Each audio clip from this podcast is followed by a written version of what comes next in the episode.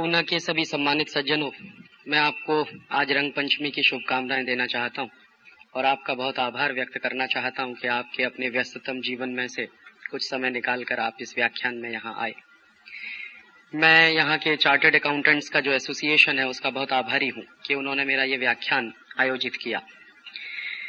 व्याख्यान के शुरू में ही मैं आपको मेरी एक परेशानी बता देना चाहता हूँ। मैं बेसिकली कभी भी अर्थशास्त्र का विद्यार्थी नहीं रहा। मैं साइंस और टेक्नोलॉजी में काम करने वाला एक व्यक्ति हूँ और काफ़ी दिन उसी में काम किया। देश की हालतों ने मुझे मजबूर कर दिया कि इस अर्थशास्त्र को समझा जाए।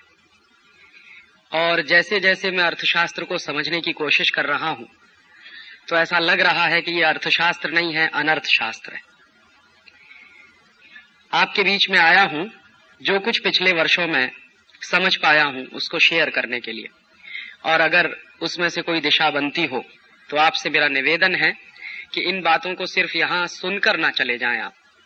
अगर ज़रूरत पड़े तो इन प्रश्नों पर आगे भी बहस चलाएँ, क्योंकि ये देश के आर्थिक आज़ादी से जुड़े हुए प्रश्नों में से एक बहुत महत्वपूर्ण प्रश्न है।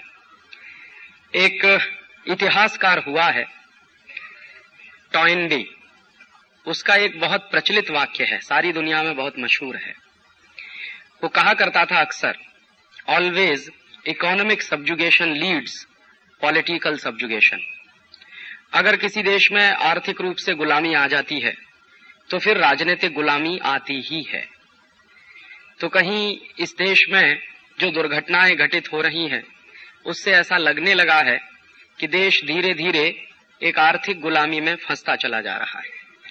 और जो आर्थिक गुलामी में देश फंस रहा है, उसके पीछे कोई नारे नहीं है।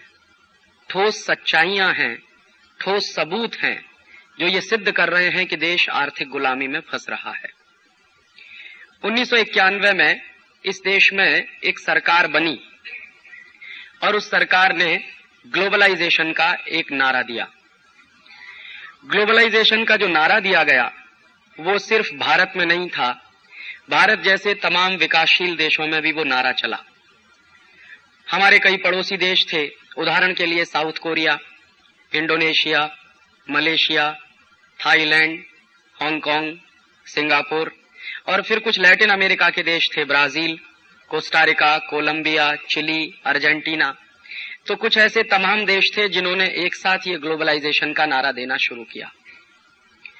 तो ये एक साथ जो ग्लोबलाइजेशन का नारा देना शुरू किया और उसके बाद एक शब्द आया, जिसमें अक्सर कहा गया न्यू इकोनॉमिक पॉलिसीज़ तो हमारे देश में न्यू इकोनॉमिक पॉलिसीज़ और ग्लोबलाइजेशन ये दो ऐसे शब्द बन गए, जिनको मंत्रों की तरह से जाप किया जाने लगा।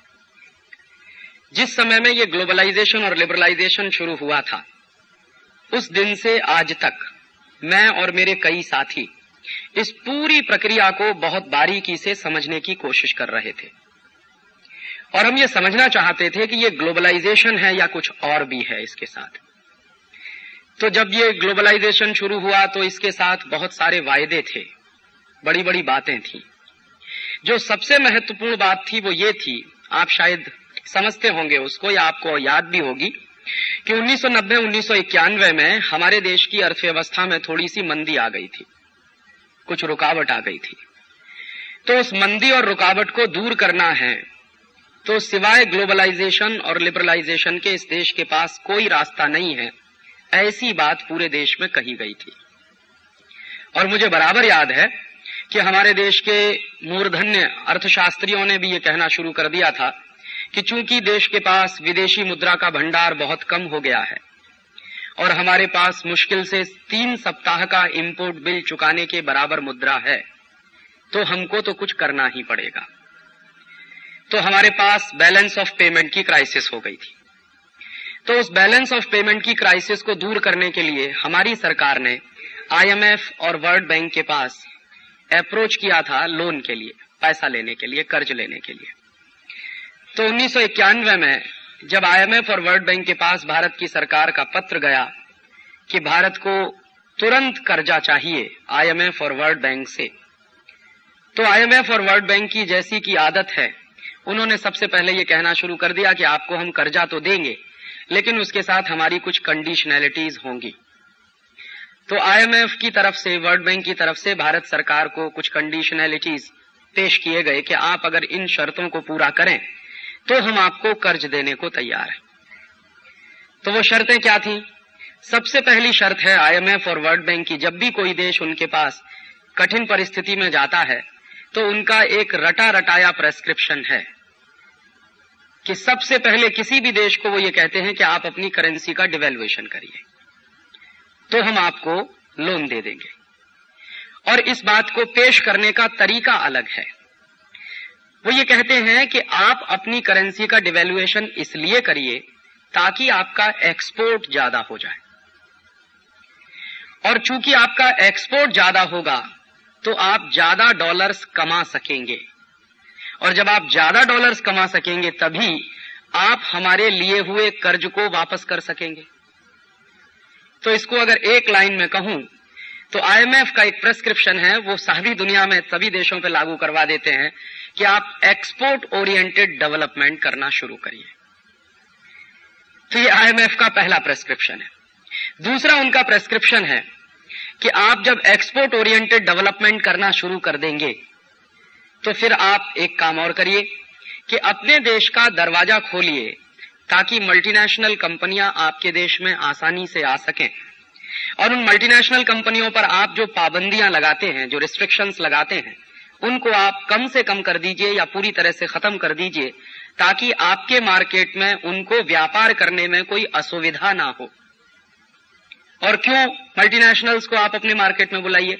कि आप अगर मल्टीनेशनल्स को बुलाएँगे अपने मार्केट में तो उनके साथ हाई टेक आएगा टेक्नोलॉजी बहुत आएगी। और जब टेक्नोलॉजी बहुत आएगी तो आपके यहाँ क्वालिटी का माल बनना शुरू हो जाएगा। और जब आपके यहाँ क्वालिटी का माल बनना शुरू हो जाएगा तो ज़्यादा से ज़्यादा आप एक्सपोर्ट कर सकेंगे। तो मल्टीनेशनल्स भी आके आपके एक्सपोर्ट में प्रमोशन करेंगे और आपके निर्यात को बढ़ाएँगे। तीसरा प्रेस्क्रिप्शन उनका अक्सर ये रहा करता है। कि आप अपने इंटरनल मार्केट में जो डोमेस्टिक इंडस्ट्री को प्रोटेक्शन देते हैं, वो प्रोटेक्शन देना बंद करिए। और अगर आप डोमेस्टिक इंडस्ट्री को प्रोटेक्शन दे रहे हैं तो उसके बारे में आईएमएफ का ये मानना है कि आप एक कंजर्वेटिव इकोनॉमी को चलाने की कोशिश कर रहे हैं। तो आप डोमेस्टिक इंडस्ट्रीज़ को प्रोटेक्शन मत दीजिए मल्टीनेशनल्स को खुली छूट दे दीजिए उनको पूंजी लाने की भी खुली छूट दे दीजिए और पूंजी ले जाने की भी खुली छूट दे दीजिए। उनके ऊपर किसी तरह की पाबंदी नहीं होनी चाहिए और आप सब के सब फ्री ट्रेड के लिए अपने आप को तैयार कर लीजिए। फिर इसके बाद कुछ और बातें भी बताई जाती हैं। जैसे एक बात ये बताई जाती है कि भारत की इकोनॉमी कॉम्पिटिटिव नहीं है। तो जब तक आप अपना दरवाज़ा नहीं खोलेंगे तो आपकी इकोनॉमी में कंपटीशन नहीं आएगा। और आपकी इकोनॉमी में कंपटीशन नहीं आएगा तो आपके देश के कंज्यूमर्स को उसका बहुत नुकसान होगा। तो आपकी इकोनॉमी में कंपटीशन आना चाहिए कंज्यूमर्स को उसका फ़ायदा होना चाहिए। इसके लिए बहुत ज़रूरी है कि बड़े मल्टीनेशनल्स को भारत में या अपने बाज़ार में आप आने की खुली छूट दीजिए। और ऐसे ऐसे करके कुछ शर्तें वो बताते चले जाते हैं और दुनिया के बहुत सारे देश हैं जो उनको लागू करते चले जाते हैं। एक बात आपको और बता दूँ कि आईएमएफ और वर्ल्ड बैंक की जो कंडीशनैलिटीज होती हैं वो सिर्फ़ दुनिया के गरीब या तीसरी दुनिया के देशों पर ही लागू होती है। जानकारी ये मैं आपको दे दूँ कि अमेरिका और यूरोप के देश भी आईएमएफ से कर्ज लेते हैं। और अमेरिका और यूरोप के देश भी आईएमएफ और वर्ल्ड बैंक से जब कर्ज लेते हैं तो जो कंडीशनैलिटीज आईएमएफ वाले हमारे ऊपर लगाते हैं, वो कभी अमेरिका के ऊपर नहीं लगाई जाती। क्योंकि वो हमेशा से ये मान के चलते हैं कि अमेरिकन इकोनॉमी तो पहले से ही ग्लोबलाइज्ड है। हालाँकि ये सबसे बड़ा झूठ है कि अमेरिकन इकोनॉमी ग्लोबलाइज्ड है। दूसरा उनका यह मानना है कि अमेरिकन इकोनॉमी में बहुत कंपटीशन है। ये उससे भी बड़ा झूठ है कि अमेरिकन इकोनॉमी में बहुत कंपटीशन है। तीसरी बात कि अमेरिकन इकोनॉमी पूरी तरह से फ्री इकोनॉमी है, ये दुनिया का सबसे बड़ा झूठ है। कि अमेरिकन इकोनॉमी फ्री इकोनॉमी है। और फिर उसके बाद यूरोप के बारे में भी कुछ इसी तरह की बातें होती हैं। तो मेरे मन में अक्सर ये प्रश्न उठता रहा है कि जब वर्ल्ड बैंक और आईएमएफ से अमेरिका भी कर्ज लेता है, यूरोप के देश भी कर्ज लेते हैं तो उनके ऊपर कंडीशनलिटीज नहीं लगाई जाती। और हमारे जैसे देश जब उनसे कर्ज लेने के लिए जाते हैं तो उनके ऊपर तत्काल कंडीशनैलिटीज लागू कर दी जाती है। तो एक बार मन में आया कि ये वर्ल्ड बैंक और आईएमएफ की व्यवस्था जो चलती है, इसके बारे में समझना चाहिए कि ऐसी कौन सी खास बात है कि वो यूरोप और अमेरिकन ब्लॉक पर कभी कोई कंडीशन नहीं लगाते। अमेरिकन और यूरोपियन ब्लॉक के लिए कभी भी वो शर्तें नहीं लगाते, जो दूसरी दुनिया के, तीसरी दुनिया के देशों पर वो लगाते। तो उसका इतिहास बिल्कुल स्पष्ट ये बताता है कि ये बना कैसे वर्ल्ड बैंक और IMF actually second world war में यूरोप और अमेरिकन इकोनॉमी तबाह हो गई थी। यूरोप को ज़्यादा नुकसान हुआ था, अमेरिका को कुछ कम नुकसान हुआ था। तो यूरोप और अमेरिका की इकोनॉमी जब सेकेंड वर्ल्ड वॉर में पूरी तरह से तबाह हुई तो उस इकोनॉमी को फिर से खड़ा करने के लिए दो इंस्टीट्यूट का जन्म हुआ, वर्ल्ड बैंक और आईएमएफ के नाम पे। ब्रेटनवुड नाम की एक जगह है अमेरिका में, एक गाँव जैसा है, अभी थोड़ा बड़ा शहर हो गया है। वहाँ पर एक एग्रीमेंट हुआ था जिसमें चवालीस देशों के प्रधानमंत्री और राष्ट्रपति शामिल हुए थे। उन लोगों ने एक एग्रीमेंट किया था जिसका नाम है ब्रेटन वुड्स एग्रीमेंट तो उस ब्रेटन वुड्स एग्रीमेंट के आधार पर आईएमएफ और वर्ल्ड बैंक का जन्म हुआ सेकेंड वर्ल्ड वॉर के बाद। तो जब से ये आईएमएफ और वर्ल्ड बैंक का जन्म हुआ है, तब से वहाँ एक पॉलिसी चलती है। पॉलिसी ये चलती है कि आईएमएफ और वर्ल्ड बैंक में जो मेंबर कंट्रीज़ हैं, वहाँ बिल्कुल डेमोक्रेसी नहीं है। वन मेंबर वन वोट कभी नहीं होता आईएमएफ में, और ना वर्ल्ड बैंक में होता है। वहाँ अमेरिका के पास सबसे ज़्यादा वोट्स हैं, और अमेरिका का जो वोटिंग शेयर है आईएमएफ में और वर्ल्ड बैंक में भी, वो करीब 20 परसेंट है। माने अमेरिका अगर एक वोट डालता है तो उसकी जो कीमत है, अगर कुल वोट की कीमत सौ रुपया मानी जाए तो अमेरिका के वोट की कीमत बीस रुपए के बराबर होती है। बाकी अस्सी रुपए की कीमत में सारी दुनिया के देश हैं, और उन देशों की संख्या लगभग 117 है। तो आईएमएफ और वर्ल्ड बैंक में कभी भी डेमोक्रेसी आया नहीं पाई है और आने वाली भी नहीं है, क्योंकि वो हमेशा से स्ट्रक्चर वैसा ही बनाकर रखना चाहते हैं। तो ये जो वर्ल्ड बैंक बना था, वो इस बात के लिए बना था कि दुनिया के तमाम देशों को युद्ध के बाद सेकेंड वर्ल्ड वॉर के बाद, बहुत शॉर्ट टर्म के लोन की ज़रूरत पड़े, तात्कालिक कोई पेमेंट की ज़रूरत पड़े बैलेंस ऑफ़ पेमेंट की क्राइसिस हो जाए तो आईएमएफ उसके लिए कर्ज बांटेगा। और किसी देश को अपने इंफ्रास्ट्रक्चर के डेवलपमेंट के लिए लोन की ज़रूरत पड़े तो वर्ल्ड बैंक उसको बांटेगा। तो इस तरह से ये बंटवारा हुआ था। लेकिन इसमें एक बहुत महत्वपूर्ण बात है, जो मुझे इन दोनों संस्थाओं के अध्ययन करने के बाद पता चली। जो सामान्य लोगों को मालूम नहीं होती। आईएमएफ और वर्ल्ड बैंक ट्विन इंस्टीट्यूट हैं। जुड़वा कह सकते हैं एक दूसरे का। और इसमें होता क्या है कि अगर कोई देश वर्ल्ड बैंक से कर्जा लेने के लिए जाए तो वर्ल्ड बैंक की तरफ़ से यह कहा जाता है कि आप आईएमएफ की कंडीशनैलिटीज को पूरा करिए। और इसी तरह से कोई देश अगर आईएमएफ के पास कर्ज लेने के लिए जाए तो वो कहते हैं कि आप वर्ल्ड बैंक की कंडीशनैलिटीज को पूरा करिए। माने क्रॉस कंडीशनैलिटीज का सिस्टम चलता है इन दोनों में। और उसमें होता क्या है? परोक्ष रूप से वो दोनों अपनी कंडीशनैलिटीज लागू करवा देते हैं, इन गरीब देशों के ऊपर। और मैं कहना यह चाहता हूँ कि वर्ल्ड बैंक और आईएमएफ की तरफ़ से दी गई कंडीशनैलिटीज या उनकी तरफ़ से दिए गए प्रेस्क्रिप्शन कभी रिफॉर्म्स नहीं हो सकते। ये रिफॉर्म शब्द का अपमान है। ये वर्ल्ड बैंक और आईएमएफ बने ही हैं।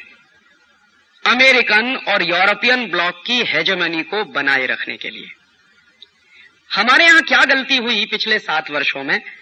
हमारे यहाँ प्रेस ने, खासकर अंग्रेज़ी प्रेस ने, आईएमएफ और वर्ल्ड बैंक के प्रेस्क्रिप्शन को रिफॉर्म्स के नाम पर प्रचारित करना शुरू कर दिया। और आईएमएफ और वर्ल्ड बैंक की कंडीशनैलिटीज को ग्लोबलाइजेशन के रूप में प्रचारित करना शुरू कर दिया। ग्लोबलाइजेशन एक बहुत बड़ा व्यापक शब्द है और आईएमएफ और वर्ल्ड बैंक की कंडीशनैलिटीज एक बहुत छोटा शब्द है। तो हमसे जो गलती हुई है पिछले सात वर्षों में, खासकर इस देश के इंटेलेक्चुअल क्लास से, वो सबसे बड़ी गलती यही हुई कि आईएमएफ और वर्ल्ड बैंक की कंडीशनैलिटीज को हमारे देश ने रिफॉर्म्स मानने की बड़ी भारी भूल की। और आईएमएफ और वर्ल्ड बैंक की कंडीशनैलिटीज को हमारे देश में न्यू इकोनॉमिक पॉलिसीज़ के रूप में प्रचारित किया गया। उसमें सरकार की हिस्सेदारी तो है ही।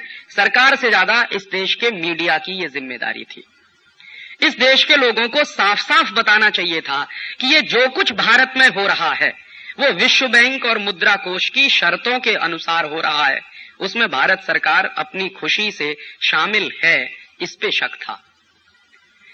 तो हमारे यहाँ उन्नीस में ये जो कुछ शुरू किया गया, वो दुनिया के और भी कई देशों में शुरू किया गया, जैसा मैंने आपको उदाहरण दिया, साउथ कोरिया, इंडोनेशिया, मलेशिया वगैरह वगैरह। और ये जो South Korea, Indonesia, Malaysia type के देश थे, इन्होंने जो आईएमएफ, वर्ल्ड बैंक की कंडीशनैलिटीज थी, उनको ज़्यादा तेज़ी के साथ और ज़्यादा ईमानदारी के साथ लागू करना शुरू कर दिया। तो आईएमएफ की सबसे ज़्यादा ईमानदारी के साथ अगर किसी देश ने रिफॉर्म्स को अपने यहाँ चलाया पूरी ईमानदारी से तो वो देश है South Korea. South Korean government ने 91 से लगातार जो जो आईएमएफ ने कहा जो जो वर्ल्ड बैंक ने कहा, वैसा ही किया। क्योंकि हर बार उनको लोन लेना था शॉर्ट टर्म का आईएमएफ से तो हर बार उन्होंने उनकी कंडीशनलिटीज को मानना शुरू कर दिया। तो जैसे आईएमएफ ने साउथ कोरियन गवर्नमेंट को कहा कि आप अपने मार्केट को ओपन कर दीजिए, अमेरिकन कंपनियों को आने दीजिए, यूरोपियन कंपनियों को आने दीजिए तो साउथ कोरियन गवर्नमेंट ने खोल दिया अपने मार्केट को। दूसरी बात साउथ कोरियन गवर्नमेंट से कही आईएमएफ के ऑफिसर्स ने कि आपके देश का जो पब्लिक सेक्टर है, माने साउथ कोरियन पब्लिक सेक्टर जो है, इसको भी खुला छोड़ दीजिए और आप इनका प्राइवेटाइजेशन शुरू कर दीजिए। क्योंकि इस पब्लिक सेक्टर को खाम खाम बोझे की तरह से ढोते रहेंगे आप अपने छाती पर तो ये आपके लिए नुकसान देगा तो साउथ कोरियन गवर्नमेंट ने वो भी कर दिया। तीसरी बात साउथ कोरियन गवर्नमेंट से कई आईएमएफ के ऑफिसर्स ने कि अब आप अपनी करेंसी का डिवेल्युएशन भी कर दीजिए, ताकि आपका एक्सपोर्ट बहुत बढ़ जाए। तो साउथ कोरियन गवर्नमेंट ने वो भी कर दिया डिवेल्युएशन भी कर दिया उनकी, अपनी करेंसी का। तो कुछ एक दो साल उनका एक्सपोर्ट भी काफ़ी तेज़ी से होने लगा।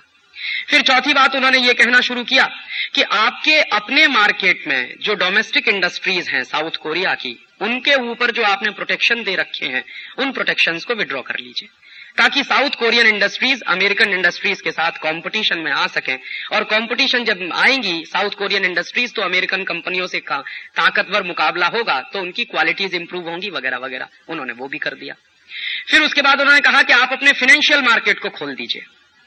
तो साउथ कोरियन गवर्नमेंट ने सियोल का जो स्टॉक एक्सचेंज है, वो पूरी तरह से खोलकर अमरीकी लोगों के हाथ में दे दिया। कि ले लीजिए, आप चलाइए, हमने इतना खोल दिया पूरे मार्केट को। फिर उसके बाद उन्होंने एक और बात कही कि साउथ कोरिया में बहुत पहले से डोमेस्टिक इंडस्ट्री को प्रोटेक्ट करने के लिए एंटी डंपिंग हुआ करते थे। तो साउथ कोरियन गवर्नमेंट को कहा, एमएफ के ऑफिसर्स ने कि अब आप अपने एंटी डंपिंग लॉज भी विड्रॉ कर लीजिए। साउथ कोरियन गवर्नमेंट ने वो भी कर लिया। और उसके बाद फिर उन्होंने कहा कि अब आप ऐसा करिए कि आप अपने देश की इकोनॉमी को, अमेरिकन इकोनॉमी के साथ पूरी तरह से जोड़ने के लिए माने आप अमेरिका के साथ पूरी तरह से घुल मिलकर अब ग्लोबलाइज्ड हो जाइए। माने हमारे साथ शामिल हो जाइए वर्ल्ड मार्केट में। और उसके लिए हम जैसे जैसे कहें वैसे वैसे चलते जाइए। बेचारी साउथ कोरिया की सरकार उस रास्ते पे भी चलने लगी। और मैं आपको इसी समय एक दूसरी बात कहना चाहता हूँ कि जिस समय ये सब कुछ साउथ कोरिया में हो रहा था, उसी समय हमारे देश के पार्लियामेंट में हमारे ex finance minister doctor Manmohan Singh ने एक बहुत लंबा भाषण दिया है, डेढ़ घंटे का। उस भाषण की कॉपी मेरे पास है और वो पार्लियामेंट की प्रोसीडिंग्स में छपा हुआ भाषण है। तो डॉक्टर मनमोहन सिंह पार्लियामेंट में कह रहे हैं, भारतीय संसद को संबोधित करते हुए कह रहे हैं कि हमको रिफॉर्म से डरने की कोई ज़रूरत नहीं है। हमारे देश में कुछ लोग हैं वो नाम तो नहीं ले रहे हैं, शायद उनमें मेरे जैसे लोग भी शामिल होंगे। तो वो कह रहे हैं कि हमारे देश में कुछ लोग हैं जो ग्लोबलाइजेशन के बारे में गलत प्रचार कर रहे हैं पूरे देश में। और ग्लोबलाइजेशन से तो बहुत फ़ायदा होने जा रहा है इस देश को। और ये ग्लोबलाइजेशन अगर दो तीन साल इस देश में चालू रहा और लागू रहा तो शायद इस देश में हम बहुत तरक्की कर लेंगे, जितनी तरक्की पिछले 40 साल में नहीं हो पाई, वो अगले हम पाँच साल में करने जा रहे हैं। और उसी के साथ उन्होंने अपने भाषण में नाम लेकर साउथ कोरिया का ज़िक्र किया है और करीब 20 मिनट वो साउथ कोरियन इकोनॉमी पर बोले हैं, डॉक्टर मनमोहन सिंह। तो साउथ कोरियन इकोनॉमी पर बोलते हुए वो कह रहे हैं कि देखिए, साउथ कोरियन इकोनॉमी पूरी तरह से खुल गई है, पूरी तरह से ग्लोबलाइज हो गई है और वहाँ पे अब डोमेस्टिक इंडस्ट्रीज़ को प्रोटेक्शन भी खत्म कर दिया गया है, वगैरह वगैरह उनका फाइनेंशियल मार्केट खुल गया है, उनके डोमेस्टिक मार्केट में भी विदेशी कंपनियों को खुली छूट मिल गई है। और अंत में बोलते बोलते क्या कह गए वो? कि अब तो साउथ कोरिया एशियन टाइगर हो गया है। तो ये जो उन्होंने कह दिया भारतीय पार्लियामेंट में कि अब साउथ कोरिया एशियन टाइगर हो गया है तो हमारे देश के अंग्रेज़ी समाचार पत्रों ने इसको लपक लिया। और हिंदुस्तान के सारे बड़े अंग्रेज़ी अखबारों में, उनके साथ हिंदी अखबार भी कुछ थे, जिनमें यह छपना शुरू हो गया कि साउथ कोरिया तो एशियन टाइगर। और जब भी साउथ कोरिया के बारे में कोई बात आए तो साउथ कोरिया का विशेषण हमेशा एशियन टाइगर। तो एशियन टाइगर वो क्यों है? क्योंकि उन्होंने जो कुछ आईएमएफ ने कहा, वर्ल्ड बैंक ने कहा, अमेरिका की सरकार की तरफ़ से उनके पास जो भी बातें आई, वो सब की सब उन्होंने लागू कर दी हैं। तो बेचारा साउथ कोरिया चलता गया चलता गया चलता गया चलता गया चलता गया। और अब सात वर्ष बीत गए साउथ कोरिया की सरकार को एक दिन लगा कि जो कुछ हमने सात साल पहले चालू किया था, उसके परिणाम तो दिखते नहीं कहीं भी। और उल्टी स्थिति ज़रूर दिखाई दे रही है साउथ कोरिया में। क्या उल्टी स्थिति दिखाई दे रही है? पिछले साल, नवंबर के महीने में, साउथ कोरियन पार्लियामेंट में वहाँ के फाइनेंस मिनिस्टर ने भाषण देते हुए कहा कि हमको ये उम्मीद थी कि सात वर्षों में इस ग्लोबलाइजेशन के सारे नतीजे हमारे पास अब आ जाएँगे। लेकिन सात वर्ष का इंतज़ार करने के बाद नतीजे आना तो दूर, हम किसी उल्टी दिशा में जा रहे हैं ऐसा महसूस होने लगा। ये नवंबर फ़र्स्ट वीक में भाषण दे रहे हैं फाइनेंस मिनिस्टर फिर उसके बाद साउथ कोरियन प्रेसिडेंट का एक दिन भाषण हुआ किम इल सुंग का, पार्लियामेंट में। तो प्रेसिडेंट ने कहना शुरू कर दिया है कि हमको अब ग्लोबलाइजेशन और लिबरलाइजेशन पर एक व्हाइट पेपर तैयार करना चाहिए और साउथ कोरियन पार्लियामेंट में उसको पेश करना चाहिए ताकि पता चले कि पिछले सात साल में नुकसान कितना हुआ है, फ़ायदा कितना हुआ है। और अभी ये बात चल ही रही थी कि हम जो है व्हाइट पेपर तैयार करेंगे और पार्लियामेंट में पेश करेंगे। उसके तीसरे या चौथे दिन अखबारों में खबर आई कि सियोल का पूरा का पूरा स्टॉक एक्सचेंज का मार्केट कॉलेप्स हो गया। और जिन साउथ कोरियन कंपनियों के शेयर्स के दाम सामान्य रूप से कभी गिरे नहीं, वो ज़मीन पर औंधे मुँह पड़े हैं। अचानक से अखबारों में ये खबर आई। और उसी खबर के एक सप्ताह के अंदर South Korean president Kim Il Sung का एक दूसरा स्टेटमेंट आ गया, जिसमें उन्होंने कह दिया कि हम तो पूरी तरह से बर्बाद हो गए हैं। और दोनों हाथ उठाकर उन्होंने सरेंडर कर दिया। वो गए कहा? उसी समय वर्ल्ड इकोनॉमिक फोरम की एक मीटिंग चल रही थी।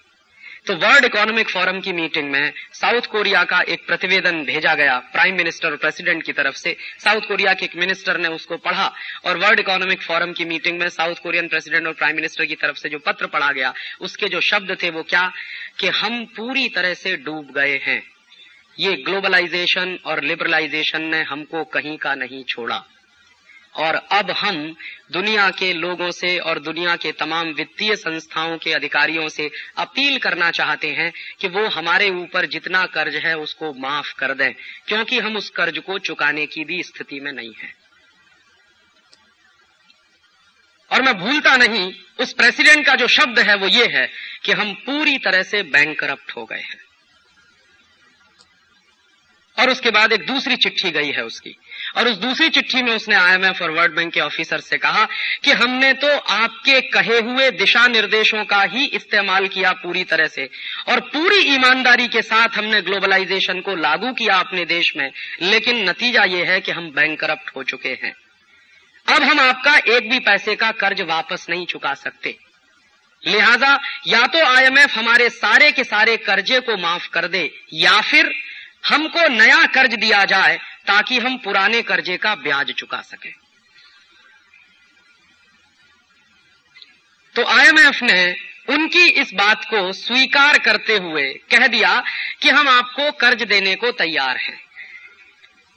तो कितना कर्ज आपको चाहिए? तो साउथ कोरियन प्रेसिडेंट ने मांग की 60 बिलियन डॉलर। तो आईएमएफ ने कहा कि बिल्कुल ठीक, हम आपको 60 बिलियन डॉलर का लोन दे देंगे। बस एक छोटी सी हमारी आखिरी शर्त है कि आप साउथ कोरिया की सारी की सारी नेशनल असेट्स हमारे पास गिरवी रख दीजिए, मॉर्गेज रख दीजिए। अब साउथ कोरियन प्रेसिडेंट और वहाँ की सरकार की स्थिति यह है, जैसी वो होती है ना सांप छछूंदर वाली, या मरता क्या ना करता। तो देख रहे हैं कि डूबने वाले हैं, मर गए तो क्या ना करें? तो उन्होंने उस पर भी साइन कर दिए। और आज स्थिति ये है कि साउथ कोरिया की जो नेशनल असेट्स हैं, जो उनकी नेशनल प्रॉपर्टी है, वो गिरवी रखी जा चुकी है। और साउथ कोरिया में इतना ज़बरदस्त कंपटीशन हुआ है पिछले सात वर्षों में कि साउथ कोरिया के सारे के सारे पब्लिक सेक्टर के कारखाने अमरीकी कंपनियों के कंट्रोल में चले गए। कंपटीशन के नाम पर वहाँ सिवाय मोनोपोली के कुछ हुआ नहीं है। एक उदाहरण से समझिए कि आज से सात आठ वर्ष पहले तक साउथ कोरिया की सबसे बड़ी कार बनाने वाली कंपनी जिसका नाम है हुंडई मोटर्स जिसके ऊपर साउथ कोरिया के लोगों को भी गर्व था, वहाँ की सरकार को भी गर्व था, वो हुंडई मोटर्स अब पूरी तरह से अमेरिकन कंट्रोल में है इस समय।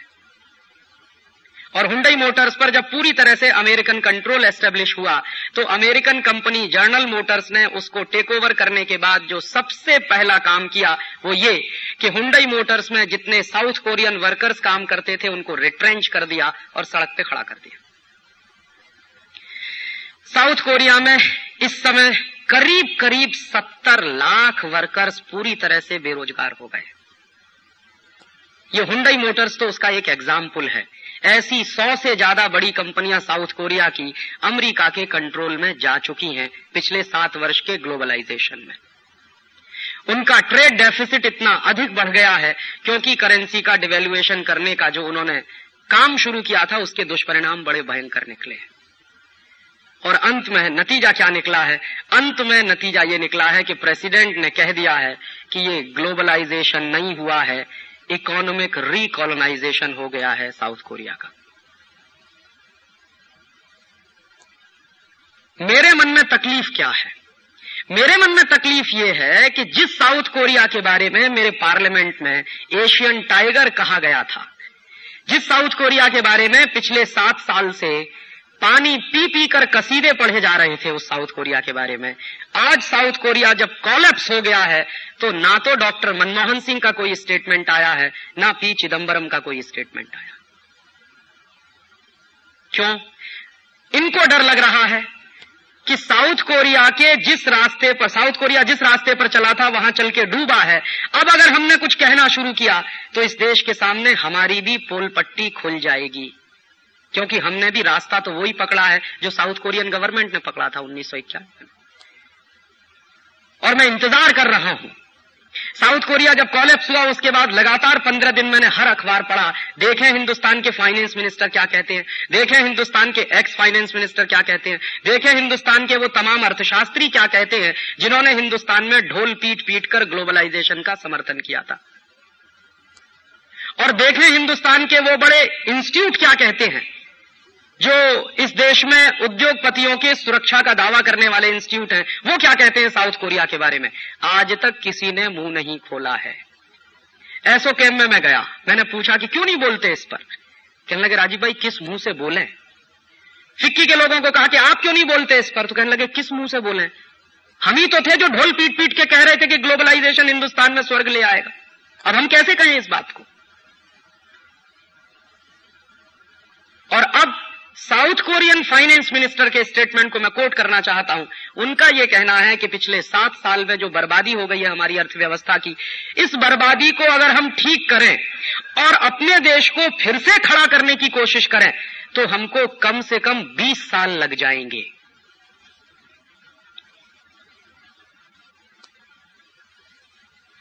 ऐसे ही मैं दूसरा उदाहरण आपसे शेयर करना चाहता हूँ।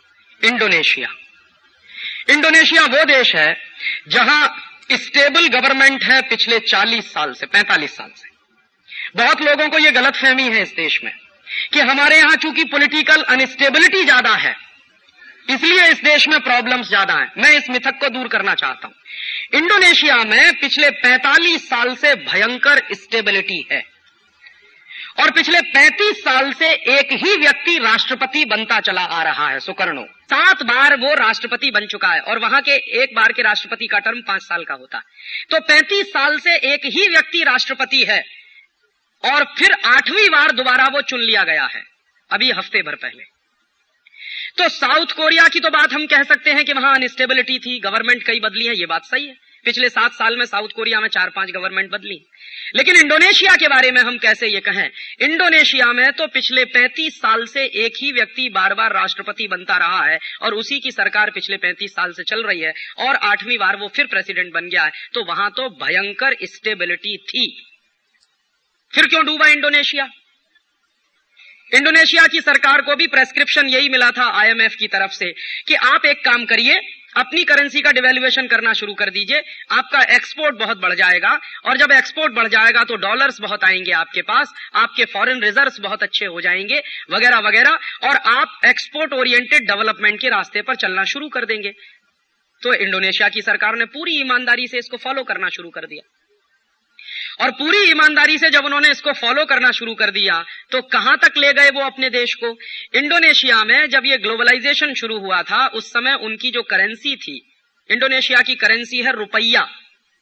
हमारी करेंसी है रुपया। तो इंडोनेशिया की जो करेंसी है रुपया, वो एक डॉलर में चालीस रुपया होता था जब ग्लोबलाइजेशन शुरू हुआ था। फिर उसके बाद उन्होंने क्या किया? दनादन डिवेल्युएशन करना शुरू कर दिया, क्योंकि आईएमएफ का प्रेस्क्रिप्शन था कि जितना ज़्यादा डिवेल्युएशन आप करेंगे, उतना ही आपका एक्सपोर्ट सस्ता हो जाता जाएगा और ज़्यादा माल आपका बिकता चला जाएगा।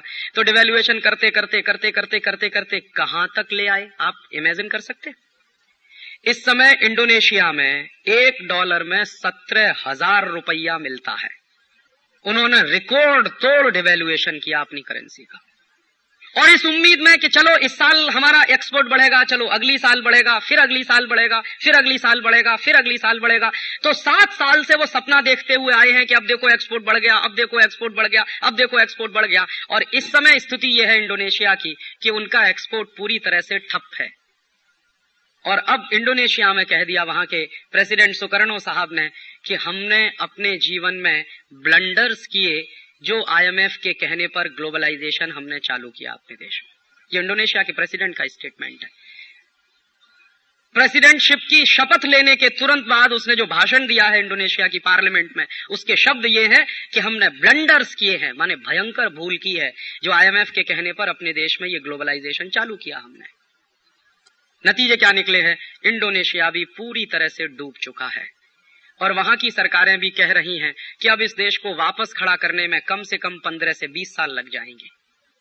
इंडोनेशिया की खबरें भारत में करीब करीब रुकी हुई हैं, क्योंकि हमारे देश के अखबारों में अभी इतनी चेतना का स्तर नहीं उठ पाया है कि जिन देशों में ये दुर्घटनाएँ हो रही हैं, उनका कवरेज ठीक से करें। कभी कभी घटनाएँ आ जाती हैं छिटपुट। जैसे अभी परसों में देख रहा था, एक फोटोग्राफ है इंडोनेशिया का कि पुलिस लाठीचार्ज कर रही है और किसानों का भयंकर प्रदर्शन हो रहा है पार्लियामेंट के बाहर। तो आर्मी खड़ी हुई है तोप लेकर। वो फोटोग्राफ मैंने देखा एक अखबार में। खबर क्या है? खबर नहीं है। खबर का ब्लॉकआउट किया गया है बस दो लाइन में लिख दिया गया है कि इकोनॉमिक लिबरलाइजेशन के बाद जो वहाँ भयंकर बेरोजगारी हुई है, गरीबी पैदा हुई है और लोगों में जो मारामारी पैदा हो गई है, उसकी वजह से रोज पार्लियामेंट के सामने प्रदर्शन होते हैं, रोज पुलिस का लाठीचार्ज होता है, रोज आर्मी अपने डंडे बरसाती है, गोले चलते हैं, बारूद चलती है, बंदूकें चलती हैं और रोज लोग मरते हैं। उसका एक नमूना है। और एक और देश है थाईलैंड। उसकी तो गजब ही कहानी है ग्लोबलाइजेशन। थाईलैंड ने उन्नीस सौ नब्बे में शुरू किया था ग्लोबलाइजेशन। और थाईलैंड की इकोनॉमी तो इंडोनेशिया और साउथ कोरिया की तुलना में सिटी कंट्री की इकोनॉमी है। हमारी तुलना में भी दो जिलों की इकोनॉमी जैसी है, थाईलैंड की इकोनॉमी। लेकिन उन्होंने भी इसी दौड़ में शामिल होकर कि अब देखिए ग्लोबलाइजेशन हो रहा, हम पीछे थोड़ी रह सकते हैं किसी के। अगर हम नहीं दौड़ेंगे सबके साथ तो हम तो पीछे रह जाएँगे। तो इसी डर में इंडोनेशिया की सरकार के साथ साथ थाईलैंड की सरकार ने भी कदम से कदम मिला के चलना चालू कर दिया। उनको मालूम नहीं था कि मेढक जो है अगर हिरन की तरह से दौड़ना शुरू करे तो नुकसान मेढक का ही होने वाला, हिरन का नहीं होने वाला। अब वो चालू हो गए। हमारे देश में भी कुछ ऐसे बेवकूफ़ हैं जो कहते हैं कि हम पीछे थोड़ी रह सकते हैं किसी से। अमेरिका दौड़ रहा है, यूरोप दौड़ रहा है तो हमको भी तो दौड़ना है उनके साथ। आखिरकार आप अठारहवीं शताब्दी में थोड़ी जी सकते हैं। तो ऐसे ही थाईलैंड में भी उनके लगे, सरकार को लगा कि पीछे थोड़ी रह सकते हैं। तो जो कुछ पड़ोस में हो रहा है, हम भी करेंगे। तो पड़ोसी के घर में ये हो रहा है तो हम भी करेंगे अपने घर में। तो थाईलैंड की सरकार भी चालू हो गई ग्लोबलाइजेशन लिबरलाइजेशन अब उन्होंने भी डिवेल्युएशन करना चालू कर दिया। उनके यहाँ क्या एक शौक लगा थाईलैंड की सरकार को, कि हमारे आजू बाजू की सरकारें बहुत शॉर्ट टर्म लोन ले रही हैं, हम भी लोन लेना चलो। तो उन्होंने भी चालू कर दिया लोन लेना। और ऐसा लगा बीच के तीन चार साल के थाईलैंड में जो जितना ज़्यादा लोन ले आए, वही सबसे बड़ा फाइनेंस मिनिस्टर वहाँ पे। हमारे देश में भी ऐसा है। कि जो फाइनेंस मिनिस्टर हिंदुस्तान को सबसे ज़्यादा विदेशी कर्जे के गड्ढे में पहुँचा दे, उसी को बेस्ट फाइनेंस मिनिस्टर कहते हैं इस देश में। तो यही थाईलैंड में भी हो गया। तो उन्होंने भी लोन लेना चालू कर दिया देखा देखी पड़ोसी देशों से, दौड़ने के चक्कर में। अब वहाँ क्या हुआ है? अब वो भी बेचारे डूब गए हैं, कहते हैं। लोन इतना ले लिया है थाईलैंड की गवर्नमेंट ने, उसका ब्याज चुकाने का पैसा नहीं है, इतनी उनकी नेशनल इनकम नहीं है। अब नेशनल इनकम नहीं है, विदेशी कर्जे का ब्याज नहीं चुका सकते तो वहाँ के प्राइम मिनिस्टर ने तो एक अद्भुत काम किया है। जिसको मैं दुनिया में एकदम एक्सट्रीम मानता हूँ। क्या किया उस प्राइम मिनिस्टर ने? एक दिन उसने पार्लियामेंट में घोषणा की कि चूँकि हमने ग्लोबलाइजेशन लिबरलाइजेशन कर दिया तो उसमें तो अब देश तो डूब ही गया है। विदेशी कर्जा बहुत चढ़ गया है, इसका ब्याज भी चुकाना है हमको, और अब हमारे पास कुछ ऐसा है नहीं, जिसको बेचकर हम हमारे विदेशी कर्जे का ब्याज चुका सकें। तो अब हम नई पॉलिसी ला रहे हैं, ये प्राइम मिनिस्टर कह रहा है उनके पार्लियामेंट में, कि हम नई पॉलिसी ला रहे हैं कि थाईलैंड में प्रोस्टिट्यूशन को लीगल बिज़नेस बना दिया जाए। तो प्राइम मिनिस्टर कह क्या रहा है? सुनिए उसके शब्दों को कि हमारे पास कुछ भी ऐसा नहीं है जिसको बेचकर हम हमारे विदेशी कर्जे के ब्याज को चुका सकें। तो अब हम हमारी माताओं और बहनों के शरीरों को बेचेंगे, उससे कुछ डॉलर्स आएँगे, उससे विदेशी कर्जे का ब्याज चुकाएँगे। बहुत खुशी की बात है। और अंत में उसने एक बुद्धिशाली बात कही बुद्धिमता का स्टेटमेंट उसका है। उसने कहा कि मैं भारत सरकार को चेतावनी देना चाहता हूँ। ये थाईलैंड का प्राइम मिनिस्टर कह रहा कि मैं भारत सरकार को चेतावनी देना चाहता हूँ कि वो इस ग्लोबलाइजेशन के रास्ते पर जितनी जल्दी हो चलना बंद कर दे। नहीं तो भारत का जो नुकसान होगा, उसकी कल्पना हम नहीं कर सकते। हमारा देश तो भारत की तुलना में सिटी कंट्री है, और सही बात है। हमारे देश के दो जिलों के बराबर है थाईलैंड। तो वो कह रहा, हमारा देश तो भारत की तुलना में एक सिटी कंट्री है। हम डूबे हैं तो इतना भयंकर नुकसान हुआ है। अगर भारत डूबेगा तो कल्पना नहीं कर सकते क्या होगा। ये थाईलैंड की हालत है। और इन सब देशों की हालातों को समझकर एक और उदाहरण ले लें।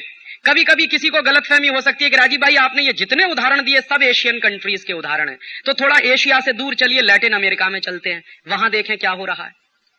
तो लैटिन अमेरिका में ग्लोबलाइजेशन और लिबरलाइजेशन करने वाला सबसे बड़ा देश कोई था तो उसका नाम था ब्राज़ील। ब्राज़ील ने 1988 से ये चक्कर चालू कर दिया अपने देश में। और 1988 से चला जो ग्लोबलाइजेशन, लिबरलाइजेशन ब्राज़ील में तो उसके नतीजे क्या निकले? उन्नीस सौ पंचानवे में आके पूरा का पूरा ब्राज़ील की इकोनॉमी कॉलेप्स हो गई। इंडोनेशिया कॉलेप्स हुआ, मलेशिया कॉलेप्स हुआ, साउथ कोरिया कॉलेप्स हुआ। लास्ट ईयर ब्राज़ील उसके करीब दो साल पहले कॉलेप्स हो चुका 95 में। और पूरी की पूरी ब्राजीलियन इकोनॉमी जब डूब गई, तब वहाँ एक नए तरह की रेनेसांस की बात हुई। और क्या हुआ? एक बिल्कुल यंग एज का 35 साल 37 साल का एक नौजवान निकला वहाँ से, ब्राज़ील में। और उसने एक नारा दिया be Brazilian and buy Brazilian माने स्वदेशी, उनके लिए। और चला ब्राज़ील में दो ढाई साल स्वदेशी का आंदोलन। उस आंदोलन की गर्मी पर वो नौजवान प्रेसिडेंट बनकर पहुँचा। ब्राज़ील के पार्लियामेंट में पहुँच गया और उस नौजवान ने पूरे देश की इकोनॉमी को बिल्कुल यू टर्न दे दिया है। और ब्राज़ील की इकोनॉमी को उस नौजवान ने, जो, जिसको पॉलिटिक्स का अनुभव नहीं है बिल्कुल, लेकिन अपने देश से प्यार है उस आदमी को, उसकी देशभक्ति पर कभी संदेह नहीं हो सकता। उसने कहा कि यह दुनिया में कौन कहता है कि आईएमएफ और वर्ल्ड बैंक की पॉलिसीज़ पर चलकर ही विकास होता। है और ये दुनिया में कौन कहता है कि अमेरिका जिस रास्ते से चलकर विकसित हुआ है, उसी रास्ते पर चलकर हम विकसित होंगे? ये कौन कहता है कि यूरोप में जो अर्थशास्त्र की परिभाषाएँ हैं, वही अर्थशास्त्र की परिभाषाएँ सारी दुनिया पे लागू होंगी एक साथ? यूरोप की जो परिस्थितियाँ हैं, अमेरिका की जो परिस्थितियाँ हैं, वो थर्ड वर्ल्ड कंट्रीज़ से बिल्कुल फ़र्क है। तो उसकी जो इंटेलिजेंसी है, उसको मैं प्रणाम करता हूँ, उस आदमी की इंटेलिजेंसी की मैं दाद देता हूँ, उसने ये कहा मालूम है। तो मुझे मेरे देश की परिस्थितियों के अनुसार अपनी पॉलिसीज़ बनानी पड़ेंगी। और उसने बिल्कुल यू टर्न दिया। और आईएमएफ वर्ल्ड बैंक वालों को उसने एक दिन ललकार के कहा, इस बात को हमारे देश में दबाया गया है। इस देश के अर्थशास्त्री भी इस पर बोलते नहीं है। हमारे यहाँ कई लोग कहते हैं कि ये कैसे संभव है, लेकिन उसने कह दिया और करके दिखाया। उसने क्या किया कि आईएमएफ और वर्ल्ड बैंक से जितना कर्ज लिया था, ब्राज़ील में पुरानी सरकारों ने, उसका उसने हिसाब लगाया। और हिसाब जब उसने लगाया तो उसको पता चला कि जितना कर्जा उसकी पुरानी सरकारों ने लिया है, उसका तीन गुना तो उसने चुका दिया है। तो उसने ताल ठोक के सबसे पहली बार वर्ल्ड इकोनॉमिक फोरम में कहा कि मैं एक पैसा वापस करने वाला नहीं, वर्ल्ड बैंक और आईएमएफ का। किसी को कुछ करना है तो कर ले। बहुत टीका हुई सारी दुनिया में। और बहुत बड़े अर्थशास्त्री हैं जो प्रो अमेरिकन और प्रो यूरोपियन लॉबी के अर्थशास्त्री हैं, जिनके स्कूल ऑफ़ थॉट्स में वही बातें चलती हैं जो हार्वर्ड स्कूल में चलती हैं लंदन स्कूल ऑफ़ इकोनॉमिक्स में चला करती हैं। उन्होंने आलोचना करना शुरू किया कि अरे ये कैसे हो सकता है? आपने जो कर्ज लिया है, आपकी वो लाइबिलिटी है, आप उसको चुकाएँगे नहीं तो आप तो बहुत गलत काम कर रहे हैं, गलत परंपरा डाल रहे हैं। उसने दो टूक बात कहना शुरू किया कि मैंने जितना कर्ज लिया है, उससे तीन गुना ज़्यादा मैंने चुका दिया है, इसलिए मेरा कर्ज तुम्हारे ऊपर है। वो वापस करो पहले मुझे और घोषित रूप से उसने कह दिया कि अमेरिका में अगर दम है तो ब्राज़ील पर आक्रमण करके देख ले, क्योंकि ब्राज़ील अमेरिका के बिल्कुल नज़दीक है। और दूसरा काम उसने क्या किया? एक एक करके अमेरिकन कंपनियों को बिना मुआवजा दिए, बिना कंपेंसेशन दिए मार मार के भगाना शुरू किया अपने मार्केट से। पेप्सी कोला भागा वहाँ से। कोका कोला भागा वहाँ से। कॉपर कोनेकॉट कॉर्पोरेशन भागा वहाँ से। गुडियर भागा वहाँ से। जनरल मोटर्स भागा वहाँ से जनरल इलेक्ट्रिक भागा वहाँ से। और उसने घोषणा कर रखी थी, एक युद्ध छेड़ रखा था, कि अगर आप गए नहीं तो मैं आपकी संपत्ति जब्त करूँगा। वन पॉइंट प्रोग्राम उसने चलाया। और उसने कहा कि मुझे मेरे देश की अर्थव्यवस्था की बातें अब समझ में आती हैं, मुझे क्या करना है, ये मुझे तय करना है। उसकी सुविधा यह थी कि उसके पास मेजोरिटी बहुत अच्छी थी पार्लियामेंट में। तो उसके पास मुश्किल नहीं थी किसी का वो विरोध खड़ा होगा। तो उसने एक एक करके एक एक करके एक एक करके वो सारी चीज़ें अपने देश में लागू की। और सबसे अंतिम चीज़ जो मैं आपको उसकी बताना चाहता हूँ, आप आश्चर्य करेंगे। उसने कहा कि दुनिया में कौन तय करता है कि डॉलर रिवैल्यू होगा और मेरा करेंसी डिवैल्यू होगा? ये कौन तय करता है? मैं तय करूँगा कि मेरी करेंसी का रेट डॉलर के साथ क्या होगा। हाँ ये उसने कहा। और उसने कहा कि मैं तय करूँगा कि मेरी करेंसी का रेट क्या होगा। ये अमेरिका थोड़ी तय करेगा कि मेरी करेंसी का रेट अमेरिकन करेंसी की तुलना में क्या होगा। तो उसने पूरी हिम्मत के साथ अपनी करेंसी का रिवेल्युएशन करना शुरू किया। और आज आपको मैं जानकारी दे दूँ कि ब्राज़ील की करेंसी है cruzeiro one dollar is equal to one cruzeiro है इस समय अंतर्राष्ट्रीय बाज़ार में। और उसने कैलकुलेशंस भी किए। उसने कहा कि जो ट्रेड डेफिसिट अमेरिका का है और जो ट्रेड डेफिसिट मेरा है, इस पर से कैलकुलेशन मैं कर रहा हूँ। और कोई उसके कैलकुलेशंस को चैलेंज नहीं कर पाया। और उसने उस दिन से कहा कि गरीब दुनिया के सभी देशों की सरकारों को मैं अपील करना चाहता हूँ कि वो अपने अपने कान खोलें, आँखें खोलें और इन सारे हिसाबों को करना शुरू करें। उनके साथ बहुत बड़ा धोखा हो रहा है डिवेल्युएशन के नाम पे। और आज मैं आपको जानकारी दे दूँ कि 1995 में जो ब्राज़ील कॉलेप्स हो चुका था पूरी तरह से 1998 जनवरी में वो ब्राज़ील अब लैटिन अमेरिका में सबसे मज़बूत इकोनॉमी बन रहा है। और दुनिया की तमाम मल्टीनेशनल उसके सामने लाइन लगाकर खड़ी हुई हैं और कह रही हैं कि आप अपनी शर्तें बताइए, हम आपकी शर्तों पर आना चाहते हैं आपके बाज़ार। तो जानते हैं क्या कहता? मार्केट मेरे पास है, इसलिए टर्म्स कंडीशन मैं डिक्टेट करूँगा। आपको मेरा मार्केट चाहिए, मुझे आपकी ज़रूरत नहीं है। और हमारे यहाँ बहुत जो खिसियानी हसीन हंसने वाले लोग हैं ना, वो कहते हैं बैगर्स आर नो चूजर्स हम बैगर्स नहीं है, दुनिया के सबसे बड़े मार्केट के मालिक हैं हम। तो हम टर्म्स कंडीशन डिक्टेट करेंगे, ये उसने कहा कि मेरे पास सबसे बड़ा मार्केट है, इतना बड़ा मार्केट अमेरिका में नहीं है, इतना बड़ा मार्केट यूरोप के देशों में नहीं है, जितना बड़ा मेरे पास है। और उसने एक काम और किया कि उसने क्या किया कि उसके आजू बाजू के जो देश हैं, अर्जेंटीना है, चिली है, कोस्टारिका है, कोलंबिया, इनके साथ एक पैरल गेट बना लिया है उसने। और उस गेट के बाहर अमेरिका को कर दिया उसने। पहले तो बाहर कर दिया अमेरिका को कि अमेरिका की कोई ज़रूरत नहीं। फिर अमेरिका वाले सामने से आके सरेंडर करके कह रहे भाई, हमको भी शामिल करो इसमें। अगर हम शामिल नहीं होंगे तो हमारी इकोनॉमी डूबने जा रही है क्योंकि आपको जानकारी नहीं है। अमरीका में प्राइमरी प्रोडक्ट्स लैटिन अमेरिका से जाते हैं। अगर लैटिन अमेरिका वाले अपने दरवाजे बंद कर दें और ये तय कर लें कि हम जो प्राइमरी प्रोडक्ट्स अमेरिका को भेज रहे हैं, ये अमेरिका में नहीं जाएँगे, हम एशिया में भेजेंगे या यूरोप में भेजेंगे, अमेरिका दम तोड़ सकता है। इसलिए अमेरिका वालों ने सामने से रिक्वेस्ट करके उनके साथ उसमें ज्वाइन करने की बात कहना शुरू किया। तो उसने अमेरिका को ज्वाइन कराया, लेकिन अमेरिका की नाक रगड़वा दी उस एक आदमी ने। और उसने ये सिद्ध कर दिया कि अमेरिका सिर्फ़ कागज़ी शेर है, उसमें कोई दम वम नहीं है।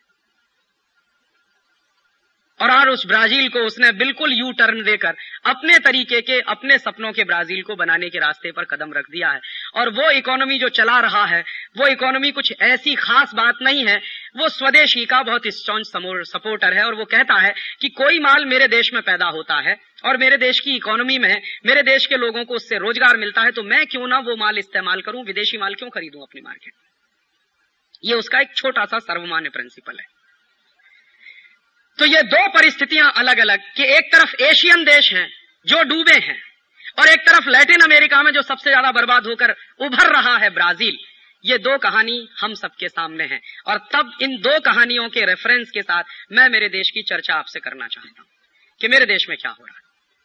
मेरे देश में भी उन्नीस सौ इक्यानवे से ग्लोबलाइजेशन हो रहा है और हमारे यहाँ भी ग्लोबलाइजेशन के नाम पर। हमारे देश की इकोनॉमी में जो रिसेशन आया था उन्नीस सौ में, उस रिसेशन को दूर करने के लिए ग्लोबलाइजेशन की बात कही गई थी। इसको मत भूलिए। बार बार मैं रेखांकित करना चाहता हूँ। 1990 के इकोनॉमिक रिसेशन को दूर करने के लिए ग्लोबलाइजेशन हुआ था एक बात। और दूसरी बात, हमारे पास इंपोर्ट बिल भरने का पैसा नहीं है, सिर्फ़ तीन सप्ताह का बिल हम दे सकते हैं। इतनी हमारे पास विदेशी मुद्रा की कमी है, इतनी बीओपी क्राइसिस है। तो इस बीओपी क्राइसिस को दूर करना है तो आईएमएफ वर्ल्ड बैंक के पास जाना ही पड़ेगा। इन दो बातों के साथ इस देश में ग्लोबलाइजेशन शुरू हुआ था। तो क्या क्या किया हमारी सरकार ने? हमारी सरकार ने वो सब कुछ लागू किया जो आईएमएफ ने कहा वर्ल्ड बैंक ने कहा। बस इतनी सी बात थी कि आईएमएफ और वर्ल्ड बैंक ने जो कुछ हमारी सरकारों से कहा, उसको थोड़े कम स्पीड से इस देश में लागू किया गया। अच्छा ही हुआ। नहीं तो हमारी हालत अब तक साउथ कोरिया जैसी हो गई होती। देर नहीं लगी होती हमको भी वो हालत में पहुँचने में। तो शुरू हुए इस देश में रिफॉर्म्स तो सबसे पहला काम क्या हुआ? करेंसी का डिवेल्युएशन किया गया। तर्क क्या था उसके पीछे? कि हम जब भारतीय करेंसी का अवमूल्यन करेंगे तो हमारा एक्सपोर्ट बहुत बढ़ जाएगा। और एक्सपोर्ट बढ़ जाएगा तो डॉलर्स बहुत आएँगे। डॉलर्स बहुत आएँगे तो हम इम्पोर्ट अच्छे से कर सकेंगे। इम्पोर्ट अच्छे से कर सकेंगे तो टेक्नोलॉजी अच्छी आ सकेगी, वगैरह वगैरह। फिर उसके साथ ढेर सारी बातें जुड़ी हुई हैं। तो मैं जानना चाहता हूँ आप सबसे आप तो सब ज़्यादा विद्वान लोग हैं, आप तो ज़्यादा पढ़े लिखे लोग हैं, मैं तो अर्थशास्त्र ज़्यादा समझता नहीं कि 1990 में जो इकोनॉमिक रिसेशन था मार्केट में और आज जो इकोनॉमिक रिसेशन है, इसके बारे में आप कुछ कंपैरिजन कर सकते हैं। फिक्की के लोगों का ये मानना है, ये मेरा मानना नहीं है। फिक्की में मेरा लेक्चर हो चुका है पिछली बार बंबई में और एसओकेएम के भी लोग भी उसमें आए थे। उनका यह मानना है कि राजीव भाई उन्नीस सौ नब्बे इक्यानवे में जो रिसेशन था भारत के बाज़ार में, उससे कम से कम टेन टाइम्स ज़्यादा रिसेशन इस समय है भारत के बाज़ार में। और मैं बिना नाम लिए हुए कहना चाहता हूँ, इस देश के एक इतने बड़े एम्पायर के मालिक, जिनका टर्नओवर कम से कम ढाई से तीन हज़ार करोड़ के आसपास है उनका ये कहना है और ये सभी लोगों का कहना है। मैं तो जहाँ जहाँ जाता हूँ, सबसे यही सुनता हूँ।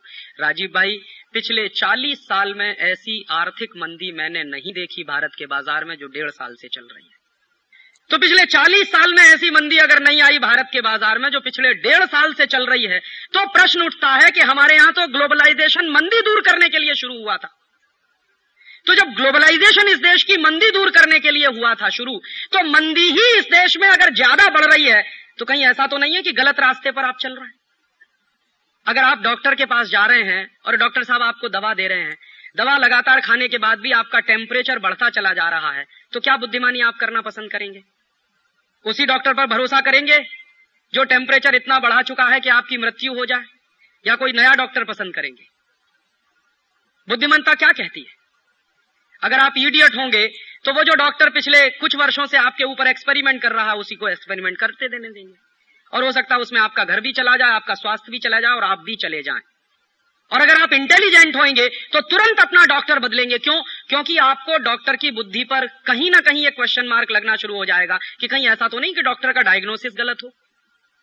मान लीजिए बीमारी आपको कुछ और है और डॉक्टर दवा कुछ और दे रहा है तो उसका साइड इफ़ेक्ट है कि टेम्परेचर बढ़ता चला जा रहा है तो आपको तुरंत लगेगा कि शायद डॉक्टर का डायग्नोसिस गलत हो। या यह भी लग सकता है कि डॉक्टर का डायग्नोसिस गलत नहीं हो, लेकिन डॉक्टर ने जो दवाएँ प्रेस्क्राइब की हैं, वो गलत हो। तो आप एक नहीं, दसियों डॉक्टर्स बदलना पसंद करेंगे, क्योंकि अपने जीवन के साथ रिस्क कोई नहीं लेना चाहता।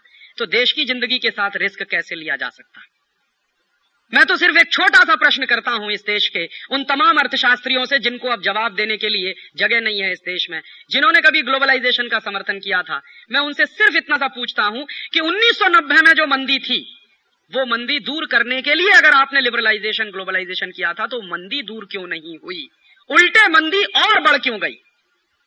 और दूसरा, कि हमारे देश का जो विदेशी मुद्रा का अकाउंट था, जो खाता था उसमें जो विदेशी मुद्रा थी हमारे पास, कितनी थी? कितनी विदेशी मुद्रा थी? तो भारत सरकार के आंकड़े बताते हैं कि उन्नीस सौ इक्यानवे बानवे में हमारे पास जो विदेशी मुद्रा का अकाउंट है, उसमें seven two eight billion dollar था, बस। तो उस विदेशी मुद्रा के खाते को भरने के लिए हमने हमारे देश में ग्लोबलाइजेशन चालू किया था। तो मैं पूछना चाहता हूँ कि पिछले सात साल में हमारे विदेशी मुद्रा का खाता कितना भर गया? कितना भरा है खाता?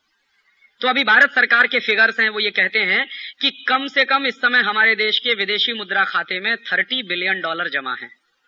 तो वो ये कह देते हैं कि सेवन बिलियन डॉलर था, अब हमने थर्टी बिलियन डॉलर कर दिया। इसका माने ट्वेंटी थ्री बिलियन डॉलर ज़्यादा आ गया। लेकिन प्रश्न ये है कि ये जो ट्वेंटी थ्री बिलियन डॉलर ज़्यादा आया, ये आया कहाँ से?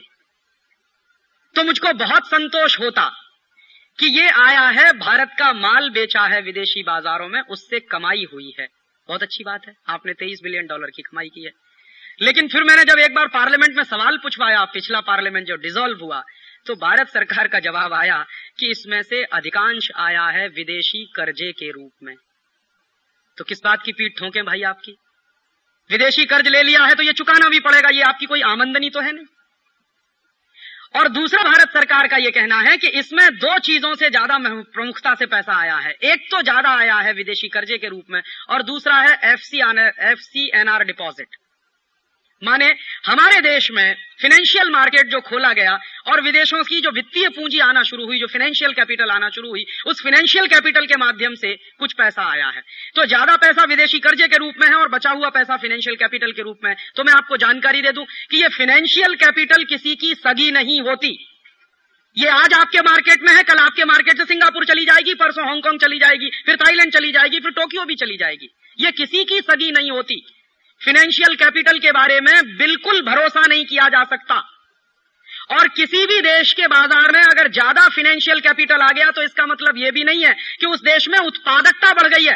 फाइनेंशियल कैपिटल माने सट्टा बाजारी में पूंजी ज़्यादा आ गई आपके मार्केट और अगर सट्टा बाज़ार में, शेयर बाज़ार में कुछ ज़्यादा पूंजी आ गई है बाज़ार में तो उससे ना तो उत्पादन बढ़ने के संकेत मिलते हैं, ना तो उससे रोज़गार बढ़ने के संकेत मिलते हैं, ना उससे देश का जीडीपी बढ़ने का संकेत मिलता है, ना उससे देश का एक्सपोर्ट बढ़ने का संकेत मिलता है। वो तो जुए की, जुए का लक्ष्मी है, जुए की पूंजी है। वो आज आपके पास है, कल किसी और के पास चली जाएगी। फाइनेंशियल कैपिटल तो अपना मार्केट ढूंढती रहती है। और जो आई, वो जाना शुरू भी हो गई है। जिस दिन से फाइनेंशियल कैपिटल हिंदुस्तान में से जाना शुरू हुई है, उसी दिन से हिंदुस्तान का शेयर बाज़ार ज़मीन पर धराशायी है। एक एक महीने में कितनी फाइनेंशियल कैपिटल भारत से जा रही है? नवंबर के महीने में बॉम्बे स्टॉक एक्सचेंज के आंकड़े बताते हैं। नवंबर 1997 में 500 करोड़ की फाइनेंशियल कैपिटल यहाँ से गई है। एक ही महीने में। कैपिटल दो तरह की होती है। एक तो जिसको मैं असली कैपिटल मानता हूँ और एक उसको नकली कैपिटल ये फाइनेंशियल कैपिटल वो नकली कैपिटल है। जिससे देश का न तो उत्पादन बढ़ता है न देश में रोज़गार बढ़ता है न देश का जीडीपी बढ़ता है कुछ भी फ़ायदा नहीं होता। और असली कैपिटल होता है तो शायद उससे देश का कुछ फ़ायदा होता। तो असली कैपिटल का हुआ क्या? मैं अपनी बात नहीं कह रहा, तीन दिन पहले का नव भारत टाइम्स आप उठा के देख लीजिए। आज से ठीक तीन दिन पहले का। तो उसमें भारत सरकार के उद्योग मंत्रालय की तरफ़ से एक विज्ञप्ति छपी है। क्या विज्ञप्ति छपी है? उसमें उद्योग मंत्रालय कह रहा है कि पिछले सात साल में हमने जितने एग्रीमेंट साइन किए विदेशी पूंजी भारत में लाने के। उसमें से सिर्फ़ एक चौथाई विदेशी पूंजी आई है। माने जितने प्रपोजल सैंक्शन हुए हैं पिछले सात वर्षों में फॉरेन इन्वेस्टमेंट के, उन प्रपोजल्स में 25 परसेंट प्रपोजल्स एक्चुअल इन्वेस्टमेंट में कन्वर्ट हो पाए हैं। पूंजी आई कहाँ है फिर मार्केट आपने तो ढोल पीटा था कि पूंजी लेके आएँगे इस देश में। पूंजी क्यों नहीं आई आपके पास? और सच्चाई यह है कि जब इस देश में ढोल पीटा जा रहा था कि विदेशी पूंजी आएगी विदेशी पूंजी आएगी विदेशी पूंजी आएगी और यह तर्क दिया जाता था हमारे देश में कुछ अर्थशास्त्री ये तर्क भी देते हैं कि बाहर से इन्वेस्टमेंट के रूप में पूंजी आए वो ज़्यादा अच्छा है बनिस्बत कर्जे में ली गई पूंजी के। तो उसका तर्क कहाँ जा, कहाँ जाता है? तर्क वहाँ तक जाता है कि हमने अगर कर्जे के रूप में पूंजी ले ली है बाहर से तो उस पर जो इंटरेस्ट पेमेंट देना पड़ता है वो ज़्यादा होता है बनिस्बत बाहर से आई हुई पूंजी पर लाभांश देने के। माने विदेशों से पूंजी आए, उस पर अगर डिविडेंड देना पड़े तो वो कम है। बनस्बत उसके कि बाहर से पूंजी आए और उस पर इंटरेस्ट पेमेंट देना पड़े। तो हिसाब लगा लीजिए। विदेशी पूंजी आई जिस पर लाभांश देना है, वो सिर्फ़ 24 परसेंट तो क्या हुआ? इसका माने बाकी 75 परसेंट कहाँ से आई? तो बाकी 75 परसेंट आई है कर्जे के रूप में। ये सरकार खुद कह रही है, मैं नहीं कह रहा। तीन दिन पहले का भारत टाइम्स ये खबर दे रहा है। तो इसका माने globalisation has failed hundred percent क्योंकि जिन दो बड़े उद्देश्यों के लिए आपने ग्लोबलाइजेशन किया, वो दोनों उद्देश्य पूरे नहीं हुए आपके। तो हो क्या गया है? इसके उल्टा बहुत कुछ हो गया है इस देश में, जिसका विश्लेषण करना बहुत ज़रूरी है। और मैं मानता हूँ कि पिछले सात साल में जो कुछ इस देश में ग्लोबलाइजेशन के नाम पर हुआ है, उस पर व्हाइट पेपर आना ही चाहिए पार्लियामेंट में। ताकि पता तो चले कि किसने क्या क्या किया है इस देश में।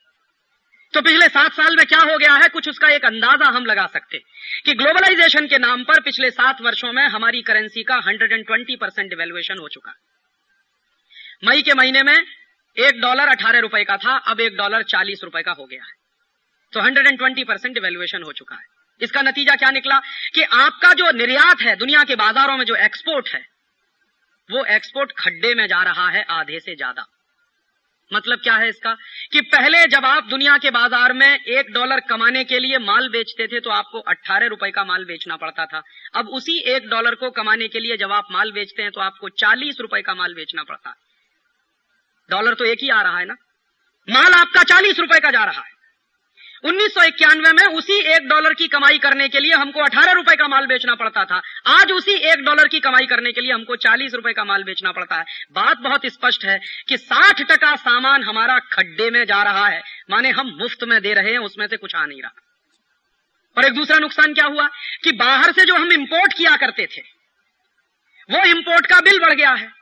पहले हम अगर एक डॉलर का तेल खरीदते थे, डीजल खरीदते थे तो उसके लिए अठारह रुपया खर्च करना पड़ता था। अब वही एक डॉलर का डीजल और पेट्रोल खरीदने के लिए हमको चालीस रुपया खर्च करना पड़ता। है निश्चित रूप से ऑयल पूल अकाउंट का डेफिसिट बढ़ा है पिछले सात साल में। और सरकार खुद कहती है कि इस देश में पिछले सात साल में ऑयल पूल अकाउंट का डेफिसिट लगभग बीस हज़ार करोड़ के आसपास पहुँचा तो नुकसान सबसे बड़ा आपका क्या हुआ कि एक्सपोर्ट तो आपका बढ़ा नहीं। शायद वॉल्यूम ऑफ़ एक्सपोर्ट बढ़ गया। इस तकनीकी बात को समझिए। पार्लियामेंट में कितना बड़ा झूठ बोला गया इन दो व्यक्तियों के द्वारा, मनमोहन सिंह और चिदम्बरम के द्वारा। ये पिछले सात साल से दोनों लोग पार्लियामेंट को गुमराह करते रहे हैं और मैं मानता हूँ कि उनके ऊपर केस चलना चाहिए। क्या गुमराह किया इन्होंने सात साल से पार्लियामेंट में कि हमारे एक्सपोर्ट्स बढ़ रहे हैं? जब भी सवाल आया पार्लियामेंट में, मेरे जैसे लोगों ने तीन तीन बार सवाल पूछवाया कि एक्सपोर्ट की स्थिति क्या है? तो हमेशा इन्होंने कहा कि एक्सपोर्ट्स बढ़ रहे हैं, एक्सपोर्ट्स बढ़ रहे हैं, एक्सपोर्ट्स बढ़ रहे हैं। तो आंकड़े क्या देते थे कि पिछले साल हमने इतने टन एक्सपोर्ट किया, इस साल इतना ज़्यादा टन कर दिया है? तो और इन दोनों लोगों को इस देश के लोग सामान्य रूप से बड़ा भारी अर्थशास्त्री बताते।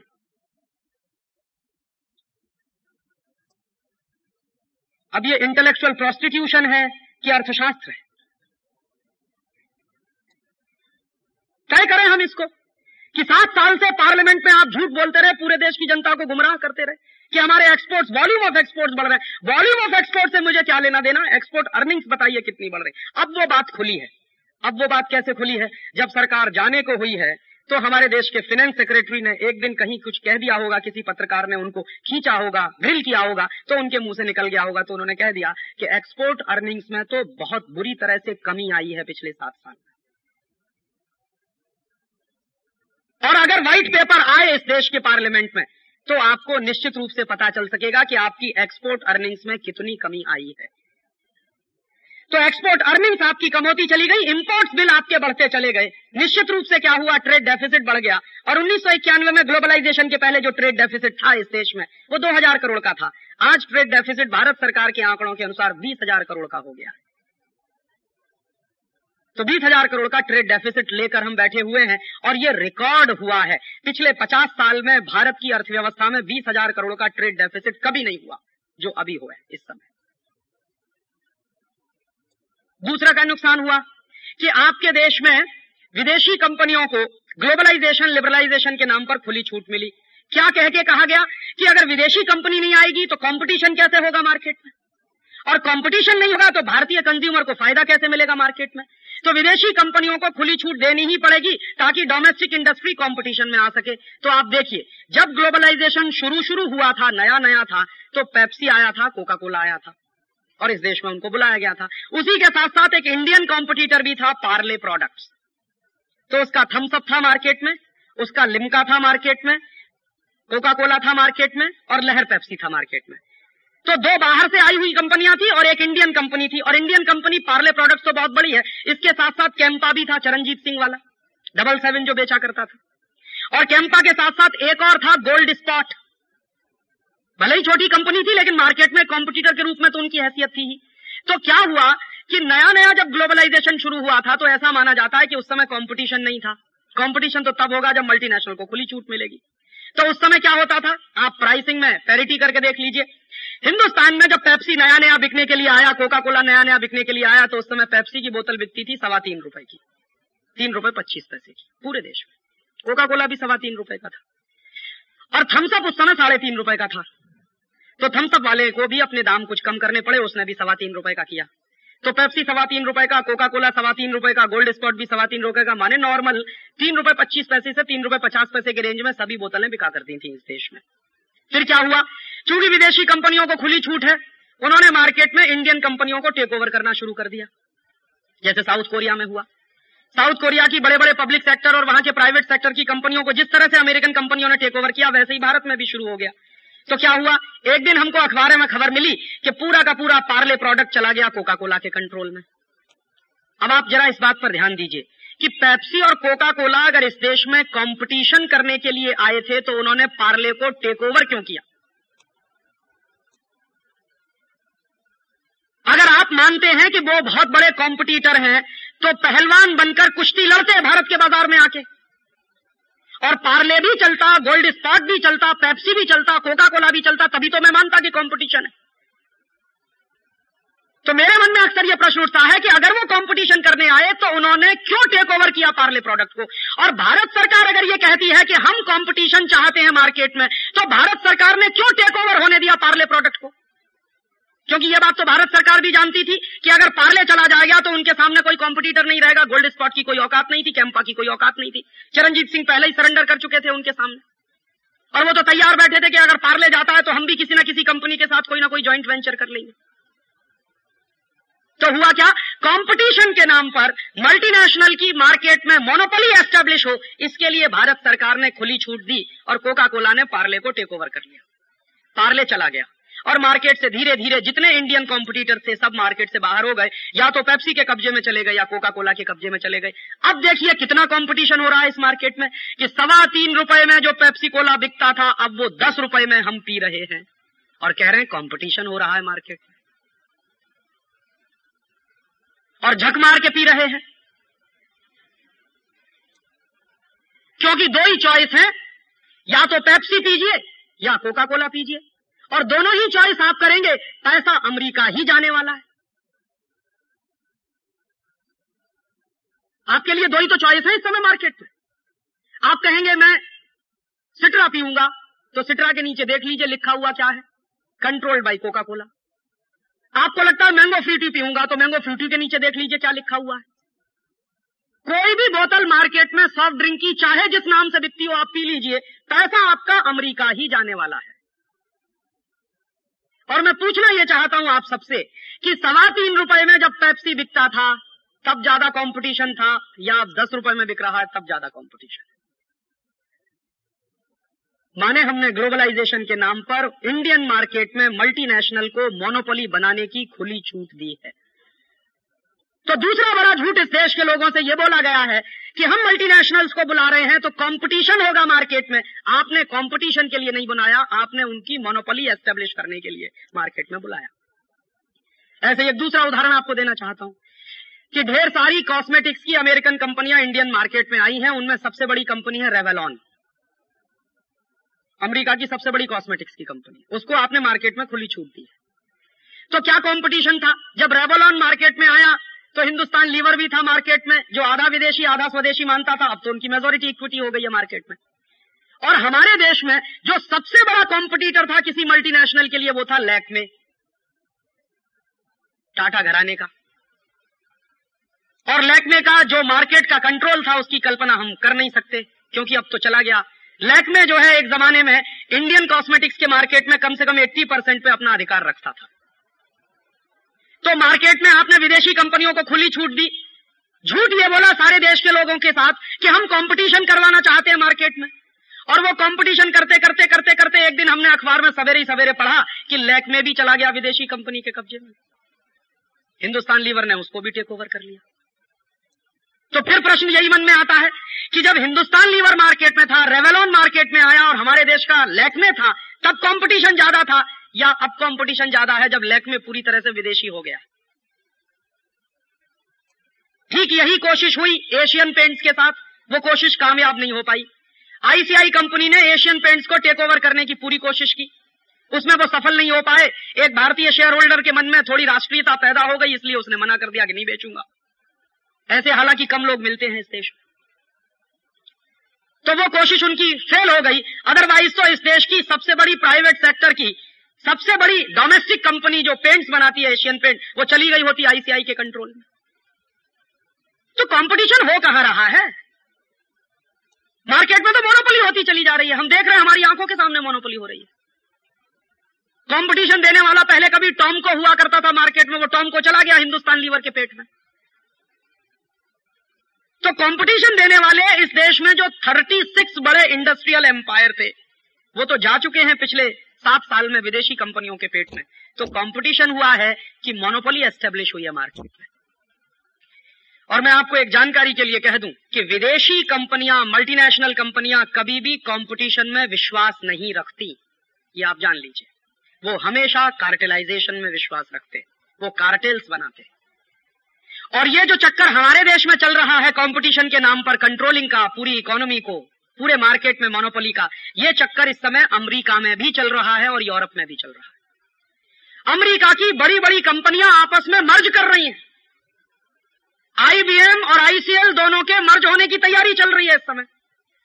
बोइंग और जर्नल मोटर्स आपस में मर्ज करने को तैयार बैठे हैं। रथियन कॉरपोरेशन मर्ज करना चाहता है जर्नल इलेक्ट्रिक के साथ।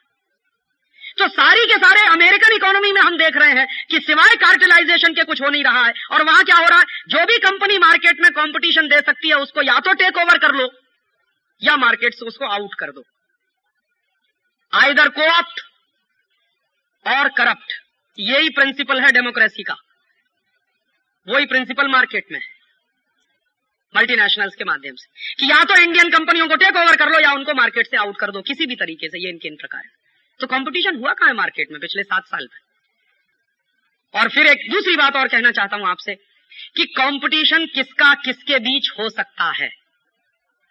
कंपटीशन शब्द की डेफिनेशन है। अगर उसको समझने की हम कोशिश करें तो कोई 19-20 का पार्टनर हो तो उनमें कंपटीशन हुआ करता है। लेकिन ऐसा नहीं हो सकता कि एक तरफ़ बेन जॉनसन खड़ा है और दूसरी तरफ़ एक टांग वाला कोई नौजवान खड़ा है और आप कहो कि 100 मीटर स्प्रिंट दौड़ो।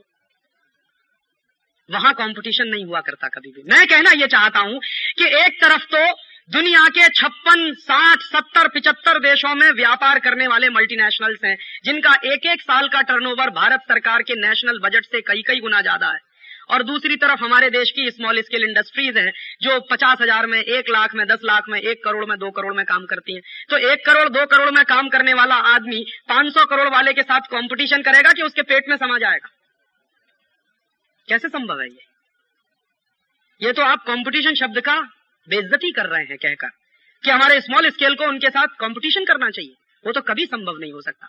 हाँ संभव हो सकता है। हमारे देश के जो जाइंट्स पब्लिक सेक्टर हैं, वो कर सकते हैं कंपटीशन मल्टीनेशनल के साथ। उनमें ये ताकत है।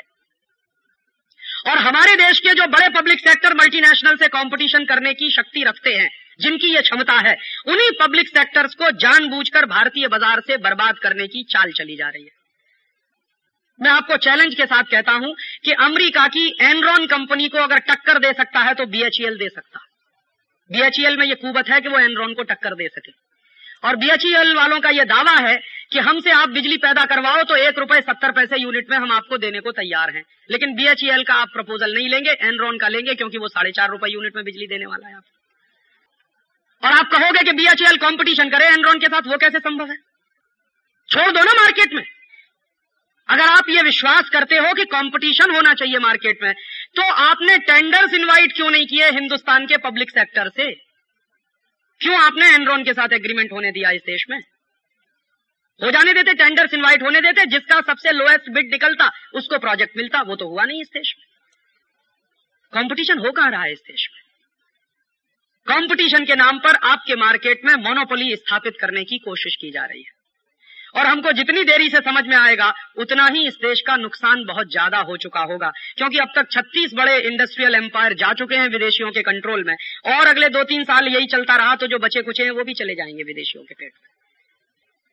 और तीसरी एक बात और कहना चाहता हूँ कि ये जो ग्लोबलाइजेशन लिबरलाइजेशन हुआ, इसने भारत के बाज़ार में जैसे मैंने आपसे कहा, बहुत लोग कहते हैं कि अमेरिका ने देखो कितनी फ्री बना दी है अपनी पूरी की पूरी इकोनॉमी। मैं आपको जानकारी दे दूँ, अमेरिका में एंटी डंपिंग के जो कानून चलते हैं इस समय, वो दुनिया में सबसे शक्तिशाली माने जाते हैं।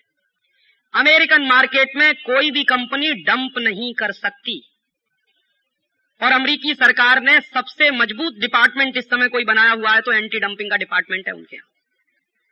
और एंटी डंपिंग का जो लॉ है अमेरिका में वो अभी मैंने देखना शुरू किया है कि देखें उन्होंने क्या किया है अपनी डोमेस्टिक इंडस्ट्री के प्रोटेक्शन के लिए।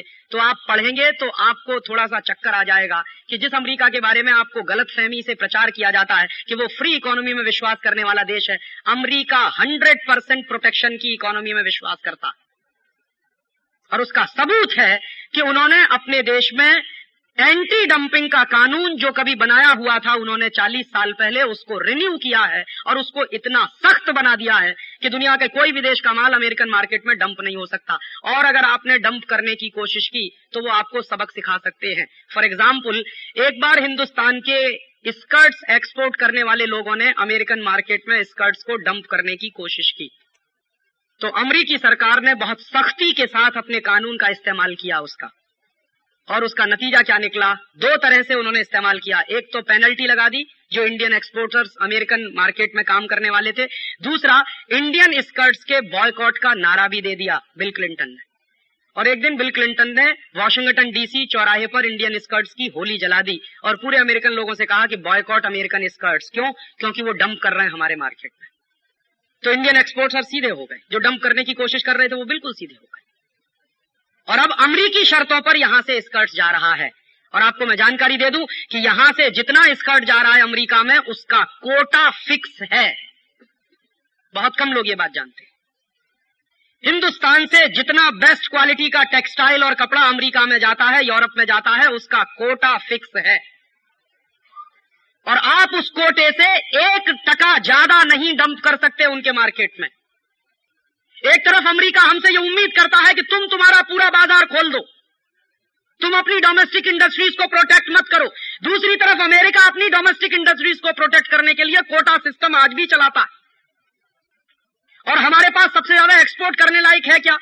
हमारे पास एक्सपोर्ट करने लायक सबसे ज़्यादा अगर है तो या तो टेक्सटाइल है, या हमारे पास कुछ प्राइमरी प्रोडक्ट्स हैं। दोनों ही स्थितियों में उन्होंने कोटा फिक्स कर रखा है। आप इससे ज़्यादा कर नहीं सकते। और कैसे अमेरिकन इंडस्ट्रीज़ को प्रोटेक्ट किया है? अमेरिकन गवर्नमेंट ने उसकी समझ देखिए सूझ देखिए कि भारत से कालीन निर्यात होता है, गलीचा। पता नहीं मराठी में उसको क्या कहते हैं, मुझे मालूम। कारपेट तो कारपेट हमारे देश से बेस्ट क्वालिटी का एक्सपोर्ट होता, अमेरिका में जाता, यूरोप में भी जाता। तो हमारे कारपेट ने जब वहाँ मार्केट बनाना शुरू किया तो अमेरिकन सरकार ने हल्ला मचाना शुरू किया कि इंडियन कारपेट बनाने में चाइल्ड लेबर लगता। इसलिए इसको बैन करो। तो चाइल्ड लेबर के नाम पर, हमारे देश के कारपेट पर उन्होंने कोटा फिक्स कर दिया। और देखिए, इनका दो मुहा चरित्र देखिए कि अमेरिका में अगर चौदह साल का बच्चा फैक्ट्री में काम करता है और पढ़ाई करता है तो कहते हैं ये सेल्फ सफिशियंट है सेल्फ रिलायंट है। और मेरे देश में कोई बच्चा अपने माँ बाप के साथ मिलकर कालीन बनाता है अपने घर में बैठ के तो कहते चाइल्ड लेबर है। ये दोहरा स्टैंडर्ड देखिए।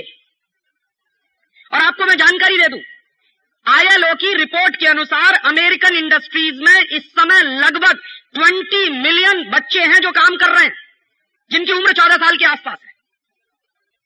कोई प्रश्न नहीं पूछता कि तुम्हारे यहाँ चाइल्ड लेबर है। वहाँ वो कहते हैं कि ये तो इकोनॉमिक सेल्फ डिपेंडेंट बच्चे हैं सेल्फ सफिशियंट है सेल्फ रिलायंट है। देखो, कितना काम करते हैं, अपने पेट का भी जुगाड़ करते हैं और पढ़ाई भी करते हैं तो मेरे देश में जब कोई बच्चा करने की कोशिश करता तो कहते चाइल्ड लेबर है। तो जहाँ मेरा एक्सपोर्ट ज़्यादा हो सकता था अमेरिकन मार्केट में, क्योंकि मेरे पास कालीन बहुत अच्छी क्वालिटी का है, वहीं पर उन्होंने मार पीटना शुरू कर दिया। और फिर क्या कहना शुरू कर दिया? कि इंटरनेशनल लेबर स्टैंडर्ड के अनुसार आपके यहाँ मजदूरी कम दी जाती है। तो आप जरा एक छोटी सी बात समझने की कोशिश करिए। दुनिया में कोई भी इंडस्ट्री जब चलती है तो उस इंडस्ट्री को चलाने के लिए जो सबसे महत्वपूर्ण चीज़ें होती हैं, उनमें एक तो कैपिटल होता है, दूसरा लेबर होता है। तीसरा मैनेजमेंट होता है, चौथा रॉ मटेरियल्स होते हैं रिसोर्सेज होते हैं, और पांचवा होती है विल पावर माने संकल्प शक्ति। तो किसी देश के पास कैपिटल ज़्यादा है, किसी देश के पास नेचुरल रिसोर्सेज ज़्यादा है, किसी देश के पास लेबर ज़्यादा है, किसी देश के पास अपनी विल पावर ज़्यादा, वगैरह वगैरह। तो ये तो पैरामीटर्स है ना किसी भी इंडस्ट्री को चलाने वाले। तो अमेरिका हमसे यह उम्मीद करता है कि आप अमेरिकन पूंजी के लिए भारत के बाज़ार को खुला छोड़ दीजिए। तो इसके पलट के मैं कहना चाहता हूँ कि अमेरिका के पास चूँकि कैपिटल सरप्लस है तो मेरे पास लेबर सरप्लस है। तो अमेरिका अपना दरवाज़ा खोले मेरे लेबर्स को जाने के लिए। तभी तो ग्लोबलाइजेशन होगा। अदरवाइज़ ग्लोबलाइजेशन होने वाला कैसे है? अमेरिका की पूंजी मेरे बाज़ार में अगर बिना किसी बाधा के आना चाहती है तो अमेरिका के बाज़ार में मेरे लेबर को बिना किसी बाधा के घुसने का लाइसेंस दे दो। तो तो मैं मानता हूँ कि तुम ग्लोबलाइजेशन की चाहक हो। अदरवाइज़ ये कैसे संभव हो सकता है कि अमेरिका की पूंजी मेरे मार्केट में घुसती चली जाए और मेरे लेबर्स अगर अमेरिका में जाना शुरू करें तो उन पर इमिग्रेशन की पाबंदियाँ लगाना शुरू किया जाए। ये कैसे संभव हो सकता है? और मैं इस बात में अपने आप को नीचा नहीं मानता। अमेरिका के पास कैपिटल सरप्लस है, मेरे पास स्किल्ड लेबर का सरप्लस है। जितना ज़्यादा स्किल्ड लेबर दुनिया में चाइना के पास है, उसके बाद दूसरा नंबर हमारा है। तो जिसके पास जो चीज़ सरप्लस है, उसी का तो एक्सपोर्ट कर सकता है। तो अमेरिका के पास कैपिटल का सरप्लस है, मेरे पास लेबर का सरप्लस है, दोनों एक्सचेंज करें, तब तो हम मानेंगे कि लिबरलाइजेशन है, ग्लोबलाइजेशन है। और आपकी जानकारी के लिए बता दूँ कि अमेरिका ने अपने इमिग्रेशन के कानून बदलना शुरू कर दिया है, यूरोप ने भी शुरू कर दिया फ्रांस जैसे देशों में तो ये डिमांड शुरू हो गई है कि इंडियंस को बाहर निकालो। फ्रांस में एक बड़ा भारी नेता है, जिसका नाम है Jean Marie Le Pen Jean Marie Le Pen president का कैंडिडेट है इस बार, और वो कुछ वोटों से हारा। अगर वो जीत गया होता इस बार फ्रांस के इलेक्शन में तो मार मार के इंडियंस को उसने बाहर निकाल दिया होता। जियो मारिया लापे ने उसकी पूरी पॉलिटिक्स इसी पे चलती है कि फ्रांस को बर्बाद कर दिया एशियन लोगों ने इंडियंस लोगों ने, क्योंकि सस्ते दाम पर वहाँ मजदूरी करने को तैयार हो जाते हैं। तो यहाँ के लोग चूँकि सस्ते दाम पर वहाँ मजदूरी करने को तैयार हो जाते हैं, इसलिए उनके मार्केट में उनकी जॉब अपॉर्चुनिटीज़ कम होती चली जाती है। तो वो एशियंस के खिलाफ है इंडियंस के खिलाफ है। वो तो अच्छा हुआ जीत नहीं पाया। नहीं तो फ्रांस में तो लाखों इंडियंस को बाहर निकलवा दिया होता। और इसके उल्टा हो गया। न्यूजीलैंड में पिछले सात वर्षों में डेढ़ लाख इंडियंस को बाहर कर दिया गया। कहा ग्लोबलाइजेशन हो रहा है? वो तो अपने डोमेस्टिक प्रोटेक्शन के काम कर रहे हैं। ये हम बेवकूफ़ हैं, जो समझ नहीं पा रहे हैं। वो अपनी डोमेस्टिक इंडस्ट्रीज़ को प्रोटेक्ट करने के लिए बराबर कानून बदलते चले जा रहे हैं। हमको समझ में नहीं आ रहा। और आपको एक ताज़ा ताज़ा जानकारी दे दूँ। हो सकता है आपको आश्चर्य हो जाए। मुझे भी आश्चर्य हुआ। अभी पंद्रह सत्रह दिन पहले मुझे पता चला, अमेरिकन पार्लियामेंट ने अपनी डोमेस्टिक इंडस्ट्रीज़ को प्रोटेक्ट करने के लिए अमेरिकन पार्लियामेंट से एक कानून पारित करवा दिया है। उसका नाम है बाय अमेरिकन एक्ट। और मेरे एक दोस्त ने मुझको बताया कि मैंने तो उससे कहा कि बिना देरी किए हुए उस कानून की कॉपी मुझे चाहिए। मैं देखना चाहता हूँ कि किया क्या है उन्होंने। और वो कानून की कॉपी मेरे पास आ गई है। और वो कानून पिछले तीन महीने से वहाँ डिस्कशन में था पार्लियामेंट में, अभी पारित हो गया। तो उस कानून को मैं आजकल पढ़ रहा हूँ तो कितनी चतुराई के साथ अमेरिका ने अपनी डोमेस्टिक इंडस्ट्रीज़ के प्रोटेक्शन की व्यवस्था की है। एक भी इंडस्ट्री अमेरिका ने ऐसी नहीं छोड़ी जो उस कानून की परिधि के बाहर हो। और उस कानून की प्रस्तावना में सबसे पहला वाक्य बहुत स्पष्ट कह दिया है कि चूँकि यह कानून अमेरिकन पार्लियामेंट से पारित हुआ है और अमेरिकन पार्लियामेंट सॉवरिन है, इसलिए कोई भी इंटरनेशनल लॉ इस कानून को बदलवा नहीं सकेगा। बात खत्म हो गई। किस्सा ही खत्म कर दिया उन्होंने। माने कभी हमारे जैसे देश डब्ल्यूटीओ में जाएँ, गेट में जाएँ, उनकी शिकायत करें और शिकायत के आधार पर अमेरिकन डोमेस्टिक लॉज को बदलवाने की कोशिश करें तो उन्होंने बिल्कुल स्पष्ट लिखवा दिया कि हमारी पार्लियामेंट सॉवरिन है और इस पार्लियामेंट का पारित किया हुआ ये कानून है इसलिए इसको कोई नहीं बदलवा सकता। और अपनी डोमेस्टिक इंडस्ट्रीज़ को प्रोटेक्ट करने की इतनी सुंदर व्यवस्था उन्होंने की है। तो मैं प्रश्न ये पूछना चाहता हूँ कि अगर अमेरिकन पार्लियामेंट में बाय अमेरिकन एक्ट पारित हो सकता है तो इंडियन पार्लियामेंट में बाय इंडियन एक्ट क्यों नहीं पारित हो सकता?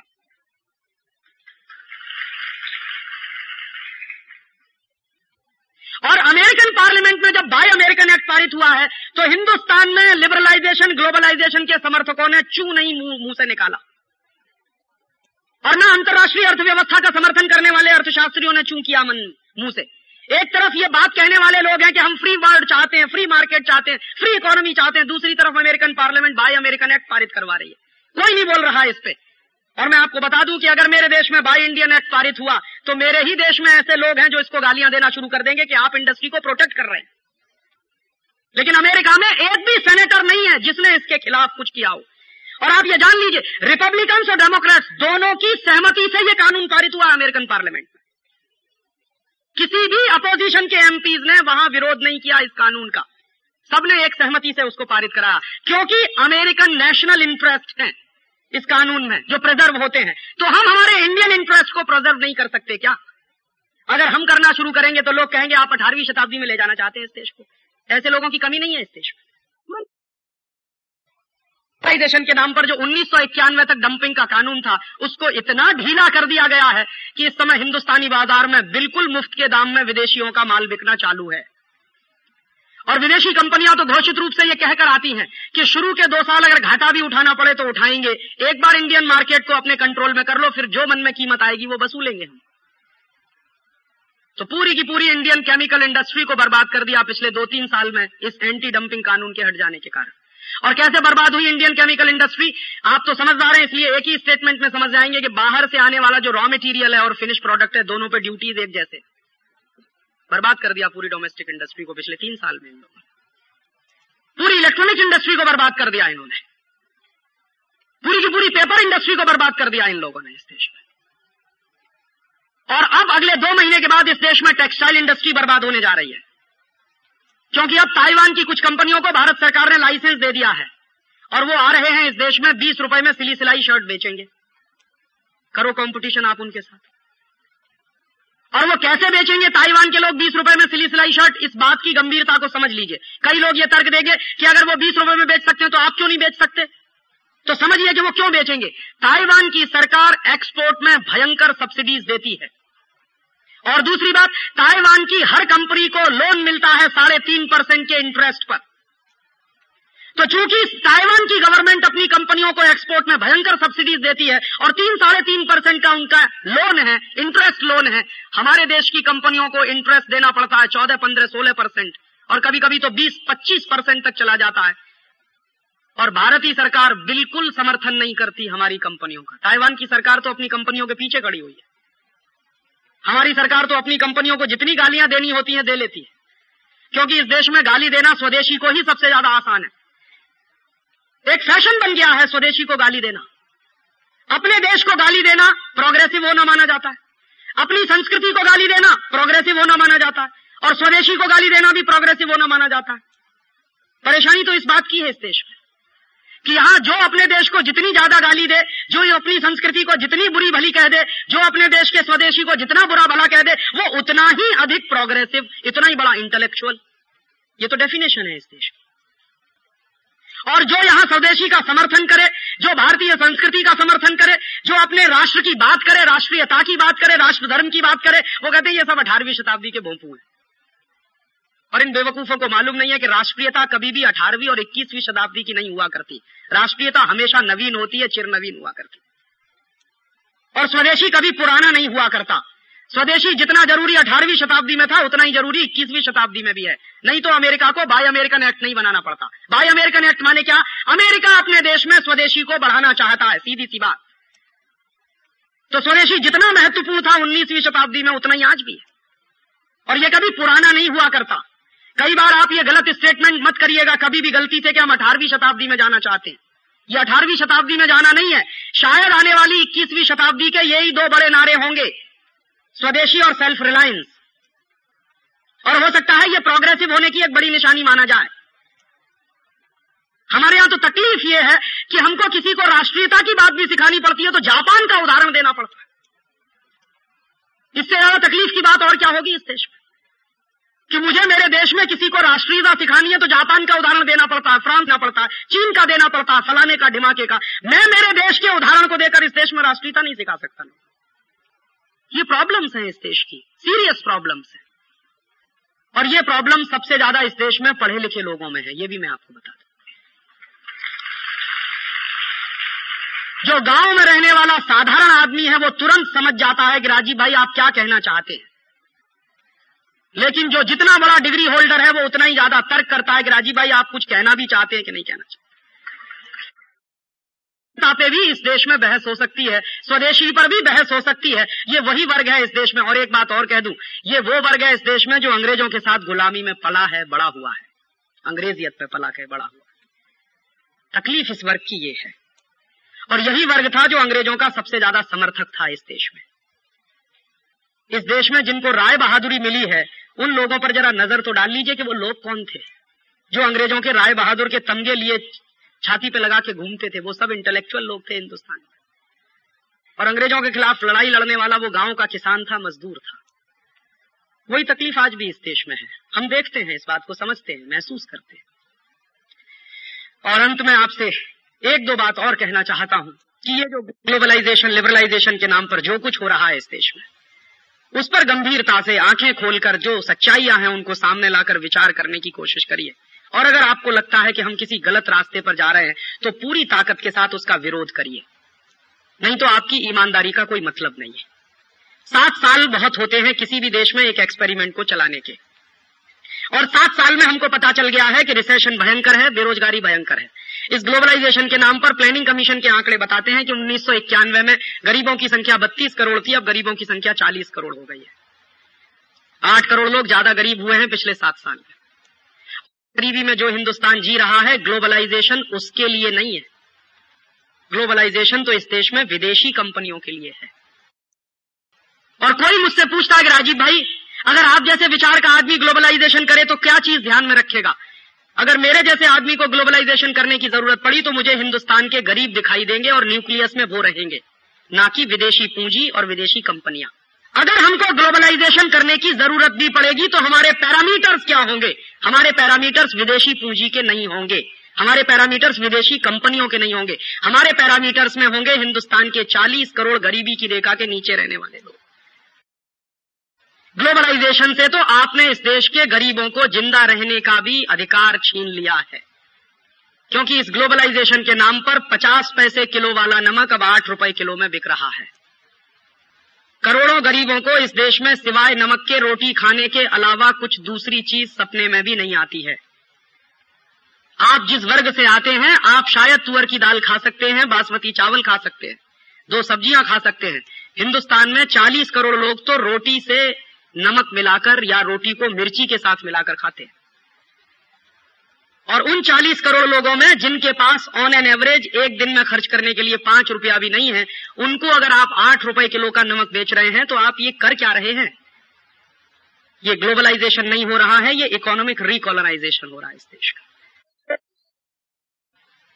लेकिन मेरे देश में आज़ादी के 50 साल के बाद अब नमक पर इतना भयंकर टैक्स है कि 50 पैसे किलो वाला नमक आठ रुपए किलो में बिक रहा है और इस देश में कोई उफ नहीं कर रहा है।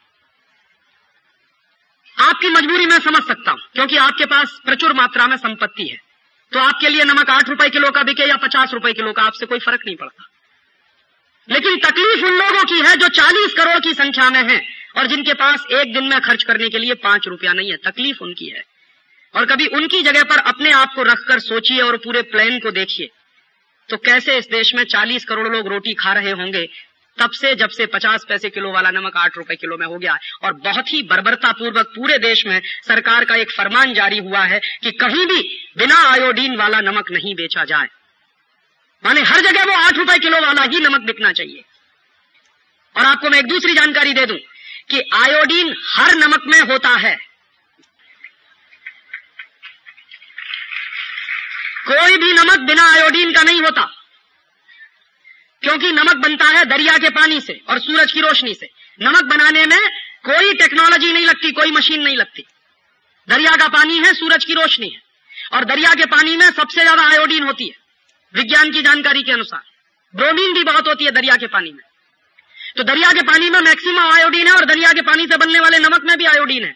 और हमको नॉर्मली एक दिन में 125 माइक्रोग्राम आयोडीन की ज़रूरत होती है, बस। साधारण आदमी को, साधारण बुद्धि वाले आदमी को इस देश में एक दिन में 125 माइक्रोग्राम आयोडीन की ज़रूरत होती है। और जो साधारण नमक हम खाते हैं, उसमें एक दिन में हम कम से कम 175 माइक्रोग्राम आयोडीन खा जाते। माने जितने की ज़रूरत है, उससे भी 50 माइक्रोग्राम ज़्यादा आयोडीन हम कंज्यूम कर रहे हैं। तो इस देश में आयोडीन की कमी कहाँ है? यह तो सबसे बड़ा झूठ है जो इस देश में बोला जा रहा है आज़ादी के पचास साल। और ये झूठ कब से बोला जा रहा है?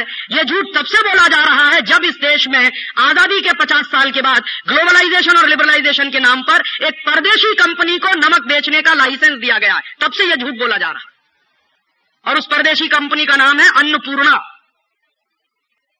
असली नाम है उसका हिंदुस्तान लीवर।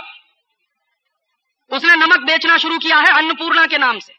तो जब से हिंदुस्तान लीवर को इस देश में नमक बेचने का लाइसेंस मिला है, तब से इस देश में ये आयोडीन का चक्कर चलाया इन कंपनियों ने। और मैं आरोप लगाता हूँ, इस देश के बड़े बड़े सेक्रेटरीज इस घोटाले में शामिल हैं, जिन्होंने गलत रिपोर्ट पेश करके इस देश में लोगों को यह डर पैदा कर दिया कि आपको आयोडीन की डेफिशिएंसी हो गई है, इसलिए आपको आयोडीन युक्त नमक खाना चाहिए। और मैंने जब पार्लियामेंट में सवाल पूछवाया एक एमपी के माध्यम से कि पूरे देश में आयोडीन की कमी के कारण जो बीमारियाँ हैं, जैसे घेंगा सबसे ज़्यादा, उसके मरीज़ कितने हैं पूरे देश में? तो भारत सरकार का जवाब है कि भारत में जितनी कुल बीमारियों के मरीज़ हैं, उसमें 0.3 परसेंट मरीज़ घेंगा के हैं। और वो भी कहाँ है? भारत के पर्वतीय इलाके में, जो पहाड़ी इलाके हैं। और पर्वतीय इलाकों में कितनी आबादी रहती है इस देश की? मुश्किल से कुल आबादी का पाँच परसेंट। तो एक बार को मान भी लिया जाए कि इस देश में आयोडीन की कमी है तो पर्वतीय इलाकों में कमी है। सामान्य इलाकों में आयोडीन की कोई कमी नहीं है। लेकिन पूरे देश में यह नाटक इस देश में चला और यह नाटक करने के पीछे एक ही सबसे बड़ा सत्य है कि एक परदेशी कंपनी को नमक बेचना था और उस नमक से उसको करोड़ों रुपए का मुनाफा कमाना था। इसलिए उसने पचास पैसे किलो वाले नमक को आठ रुपए किलो में बिकवाना शुरू करवा दिया है आयोडीन नाम के धोखे के साथ। और कैसे लूट रहे हैं आपको? आज़ादी के पचास साल में इस देश में क्या चल रहा है? आयोडीन युक्त अगर नमक बनाया जाए तो एक किलो नमक जो अभी बनता है कच्छ में, उसका कॉस्ट ऑफ़ प्रोडक्शन आता है पच्चीस पैसा। तो पच्चीस पैसे में एक किलो नमक बन जाता है। और उस नमक में आयोडीन इंट्रोड्यूस करनी पड़े एक किलो नमक में तो कुल खर्चा होता है और पच्चीस पैसा, माने पचास पैसे में एक किलो नमक। आयोडीन युक्त, अतिरिक्त आयोडीन युक्त नमक पचास पैसे में एक किलो बन जाता है। तो भारत सरकार के कुछ टैक्स वैक्स होंगे, कुछ खर्चे होंगे, हालाँकि मैं मानता हूँ कि नमक पर टैक्स नहीं होना चाहिए, लेकिन फिर भी ऐसी बेदर्दी सरकारें हैं जिन्होंने नमक पर भी टैक्स लगा रखा है। तो कुछ टैक्स वैक्स मान लीजिए आप, और कुछ ट्रांसपोर्टेशन का भी मान लीजिए तो पचास पैसे किलो वाले नमक में आमंदनी भी मिला के इनकम भी मिला के एक रुपए किलो में बिक जाना चाहिए। लेकिन वो बिक रहा है आठ रुपए किलो और औसतन एक किलो नमक पर जो मुनाफा है, वो साढ़े छह रुपए के आसपास का है। और सारे देश में कितना नमक बिक रहा है इस समय? भारत सरकार के आंकड़े बताते हैं 40 लाख टन नमक घरों में इस्तेमाल हो रहा है इस समय। तो 40 लाख टन नमक अगर घरों में इस्तेमाल हो रहा है और एक किलो नमक आठ रुपए में है और एक किलो नमक पर साढ़े छह रुपए का प्रॉफिट है तो आप जान लीजिए, आपकी जेब से 2400 करोड़ रुपए एक साल में लूटे जा रहे हैं आयोडीन के नाम पर। और आज़ादी के 50 साल में अगर इसी देश की सरकारें देश के गरीब लोगों के खीसे में से 2400 करोड़ रुपए निकाल रही हैं तो इन सरकारों को हम क्या कहें? मैं कभी कभी जब बहुत गुस्सा होता हूँ और दुखी होता हूँ तो मैं कहता हूँ कि नाथुराम गौडसे ने तो गांधी के शरीर की हत्या की थी। और इन लोगों ने तो गांधी के विचार को मार दिया है। ये तो नाथुराम गौडसे से बड़े हत्यारे हैं इस देश में।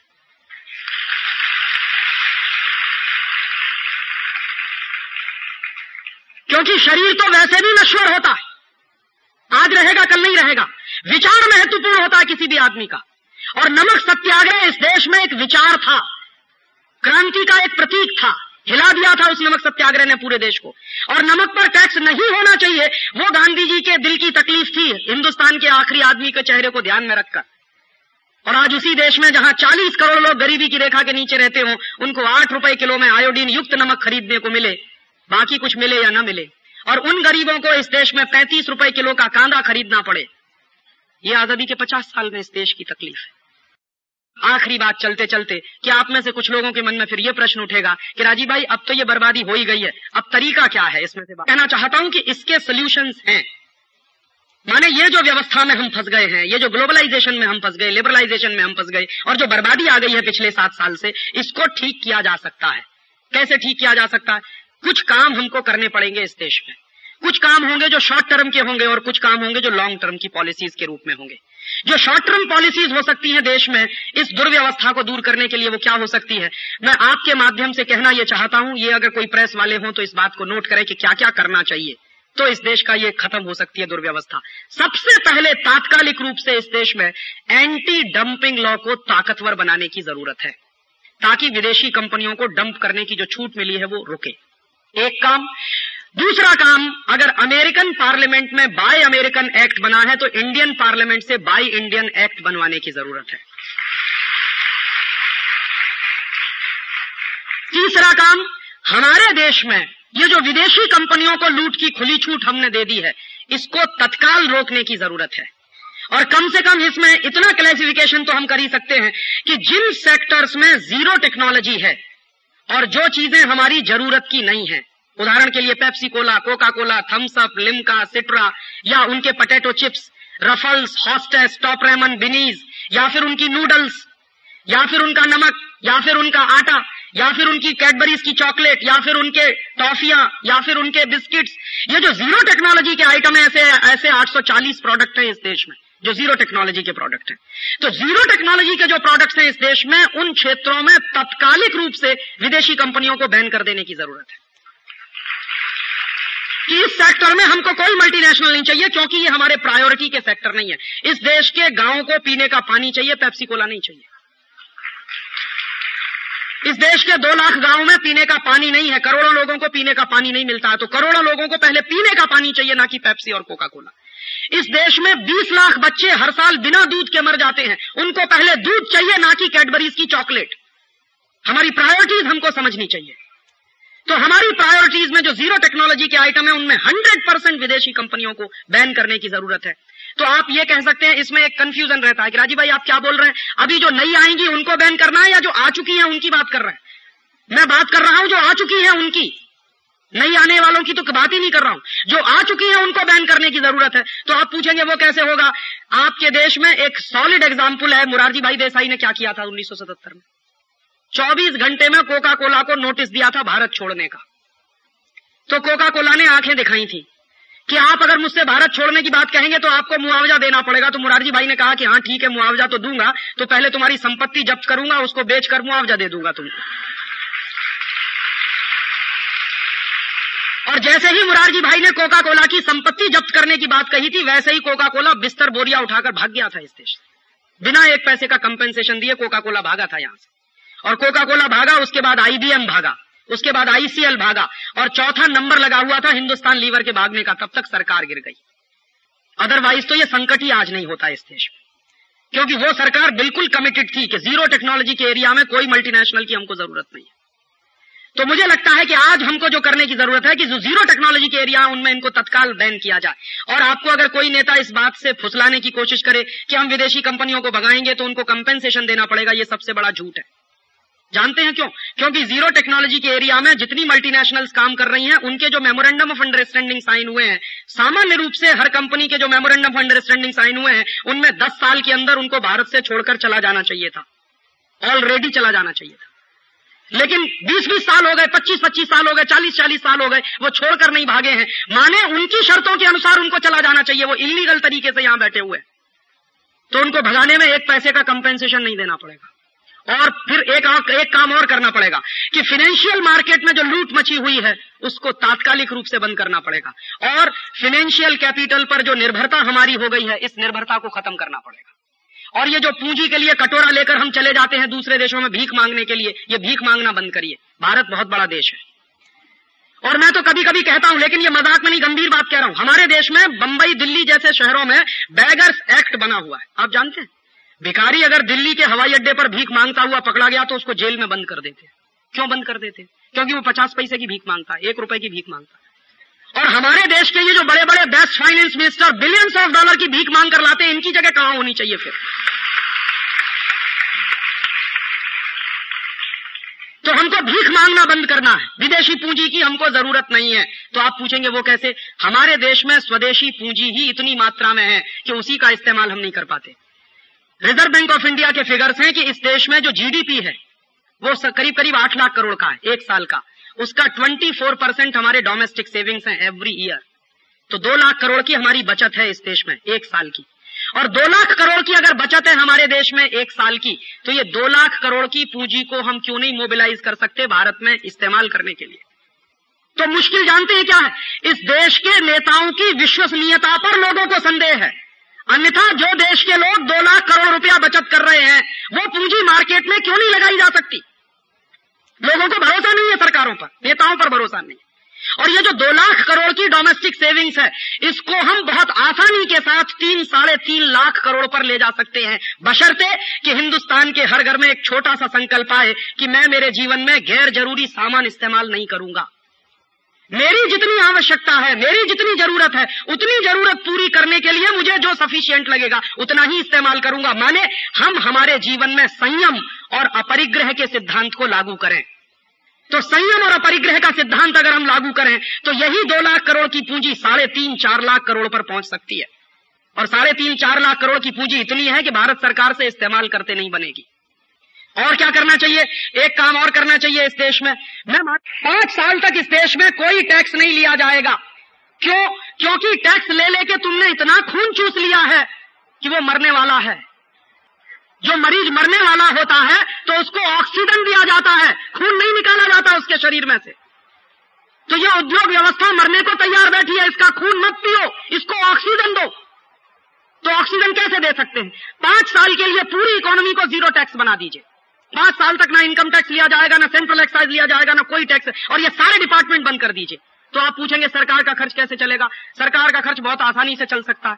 कैसे चलेगा? हमारे देश में पिछले पचास साल में जितने घोटाले हुए हैं, उन घोटालों का पैसा विदेशी बैंकों में पड़ा हुआ।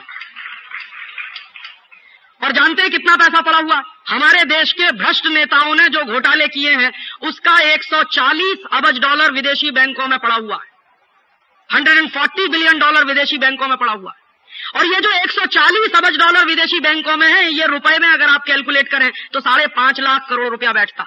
तो साढ़े पाँच लाख करोड़ रुपया जो विदेशी बैंकों में हमारे देश के घोटालेबाज नेताओं का पड़ा हुआ है, ये वापस भारत में आना चाहिए। तो कैसे आएगा? बहुत आसान रास्ता है इसका। पार्लियामेंट एक कानून बनाए। क्या कानून बनाए? कि जो घोटालों के माध्यम से पैसा देश के बाहर चला गया है, ये पैसा राष्ट्र की संपत्ति है, ये नेशनल प्रॉपर्टी है। ये अलग बात है कि नेताओं ने अपनी शक्ति का दुरुपयोग करके, घोटाला करके वो पैसा लूट कर विदेशों में जमा कर दिया। तो वो राष्ट्रीय संपत्ति है और अगर हमारी पार्लियामेंट ये कानून बनाकर घोषित करे कि स्विस बैंकों में जितना पैसा भारत के नेताओं का पड़ा हुआ है, वो सब राष्ट्रीय संपत्ति है तो स्विस बैंक है, वो सारे पैसे को आपको वापस करेंगी। क्यों? क्योंकि स्विस बैंकों का अपना कानून है कि वो नेशनल प्रॉपर्टी नहीं रख सकते, प्राइवेट प्रॉपर्टी रखते हैं हमेशा। और उनके यहाँ अगर ये कानून बना है तो इसका फ़ायदा हमको उठाना चाहिए। स्विस बैंकों में ये कानून है कि वो नेशनल प्रॉपर्टी कभी नहीं रखते। और अगर रखी उन्होंने तो उनकी बहुत बदनामी होती है। तो वो प्राइवेट प्रॉपर्टी रखते हैं। तो उनको बताया जाए कि ये प्राइवेट प्रॉपर्टी नहीं है, ये नेताओं के बाप की कमाई का पैसा नहीं है। ये देश के लोगों के खून पसीने की कमाई का पैसा है, जो यहाँ से लूट कर ले जाया गया है। तो अगर इसको नेशनल प्रॉपर्टी डिक्लेयर कर दिया जाए तो साढ़े पाँच लाख करोड़ रुपया वापस आ जाएगा। और ये साढ़े पाँच लाख करोड़ रुपया उतना होता है कि भारत सरकार पाँच साल तक टैक्स बिल्कुल लेना बंद कर दे तो भारत सरकार का बजट चल जाएगा। तो एक पैसे का टैक्स लेने की ज़रूरत नहीं। और अगर आप इस देश में पाँच साल इकोनॉमी को ज़ीरो टैक्स बना दीजिए तो जान लीजिए कि इस देश में ब्लैक मनी की पैरेलल इकोनॉमी व्हाइट मनी की इकोनॉमी बन जाएगी। माने इनकम टैक्स का डिपार्टमेंट ही जब बंद हो जाएगा तो कोई मनी ब्लैक होगी ही नहीं। और आपको मैं जानकारी दूँ कि मनी मनी होती है ब्लैक एंड व्हाइट नहीं हुआ करती। ये ईडियोटिक कानून है, जिनके कारण कुछ धन ब्लैक मनी है, बाकी धन व्हाइट मनी है। और ये मेरा एक दोस्त है इनकम टैक्स कमिश्नर उससे मैं कई बार पूछता हूँ कि तुम करते क्या हो साल में? तो कहता, पच्चीस हज़ार करोड़ का इनकम टैक्स वसूलते हैं। मैंने कहा, पच्चीस हज़ार करोड़ के इनकम टैक्स में ये बताओ कि पब्लिक सेक्टर की, भारत सरकार की कंपनियों का कितना है? तो कहते, पंद्रह हज़ार करोड़। अब आप देखिए। पंद्रह हज़ार करोड़ तो इस देश की राष्ट्रीय कंपनियों का है। उसको वसूलने में क्या लगना है? वो तो सरकार की एक जेब से निकल के दूसरी जेब में जाने वाला है। तो उसमें तुमने कौन सी बहादुरी करी है जो तुम वसूलने की बात करते हो? प्राइवेट कितना वसूलते हो? तो कहते हैं दस हज़ार करोड़। मैंने कहा, दस हज़ार करोड़ का तुम पैसा वसूलते हो प्राइवेट जिसको हम इनकम टैक्स कहें। इसमें से खर्चा कितना करते हो? तुम्हारे देश में जो पूरा इनकम टैक्स का डिपार्टमेंट है, उसमें जो पलने वाले बड़े बड़े मगरमच्छ जैसे ऑफिसर है, इनकी तनख्वाह पर खर्चा क्या होता? तो कहने लगा, अगर पूरे डिपार्टमेंट का तुम एक्सपेंडिचर सुनोगे डायरेक्ट इनडायरेक्ट सब मिला के तो साल भर में कुछ तीन एक हज़ार करोड़ रुपए का खर्चा। तो मैंने कहा एक्चुअल कलेक्शन कितना है फिर? सात हज़ार करोड़ का। तो मैंने कहा, सात हज़ार करोड़ की सब्सिडी क्यों नहीं दे देते देश माने क्या है? सात हज़ार करोड़ माफ़ क्यों नहीं कर देते? कहने लगा, बात तो तुम्हारी समझ में आती है। मैंने कहा, फिर तकलीफ़ क्या है इसको लागू करने में? तो कहने लगे, मेरी कुर्सी का क्या होगा? मैंने कहा, तुम्हारी कुर्सी का कुछ नहीं बिगड़ने वाला। मैंने उससे पूछा कि तुम्हारे इनकम टैक्स के एक लाख के ऑफिसर्स कितने तो पूरे देश में बत्तीस सौ ऑफिसर्स हैं। तो मैंने कहा, इन तीन हज़ार दो सौ ऑफिसर्स को हम हाथ में हल पकड़ाएँगे और खेत में जोत कर जीरका चलाएँगे ये अपनी। कहने लगा, क्यों? मैंने कहा, तुमको मालूम नहीं है कि कैपिटल फॉर्मेशन कैसे होता है। और चूँकि तुमको मालूम नहीं है कि कैपिटल फॉर्मेशन कैसे होता है, इसलिए दूसरे के खून पसीने की कमाई पर तागड़ धिंगरने की तुम्हारी आदत पड़ गई है। तो तुमको मालूम होना चाहिए कि कैपिटल फॉर्मेशन कैसे होता है। तो हल जो तो खेत में जीविका मिल जाएगी इस देश में, क्योंकि धरती माता बहुत देती है। दो जून की रोटी तो मिली जाएगी तुमको। तो कि बात कुछ समझ में आ रही है। मैंने कहा, इससे भी ज़्यादा सबसे महत्वपूर्ण बात जो समझनी चाहिए तुमको, ये मैंने उसी से पूछा कि तुम ये बताओ कि तुम्हारे इनकम टैक्स डिपार्टमेंट के कानूनों के कारण ब्लैक मनी कितना जनरेट होता है एक साल? तो कहने लगा, लगभग डेढ़ लाख करोड़ का। तो मैंने कहा, जब तुम्हारा डिपार्टमेंट खत्म हो जाएगा तो क्या होगा? तो ये सब मनी व्हाइट हो जाएगा। तो अभी जब तुम्हारा डिपार्टमेंट है तो उसके कारण मेरे देश का डेढ़ लाख करोड़ का नुकसान हो रहा है। माने वो डेढ़ लाख करोड़ व्हाइट में नहीं है ब्लैक में है। और तुम कर क्या रहे हो? तुम सात हज़ार करोड़ वसूल रहे हो उसमें से। और तुम्हारी इनएफिशियंसी की मैं क्या कहूँ? कि वीडीआईएस की स्कीम चली। उसमें से तुम दस हज़ार करोड़ ले आए तो तुमने मान लिया कि बड़ा भारी विजय लिया इस देश में। और कैसे लिया है? वीडीआईएस के माध्यम से जैसे शराबी पति अपनी पत्नी से माँगता।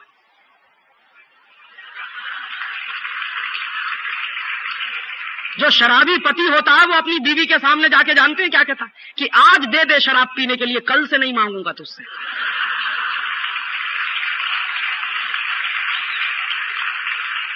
तो पत्नी क्या कहती है कि नहीं नहीं, तुम रोज यही कहते हो।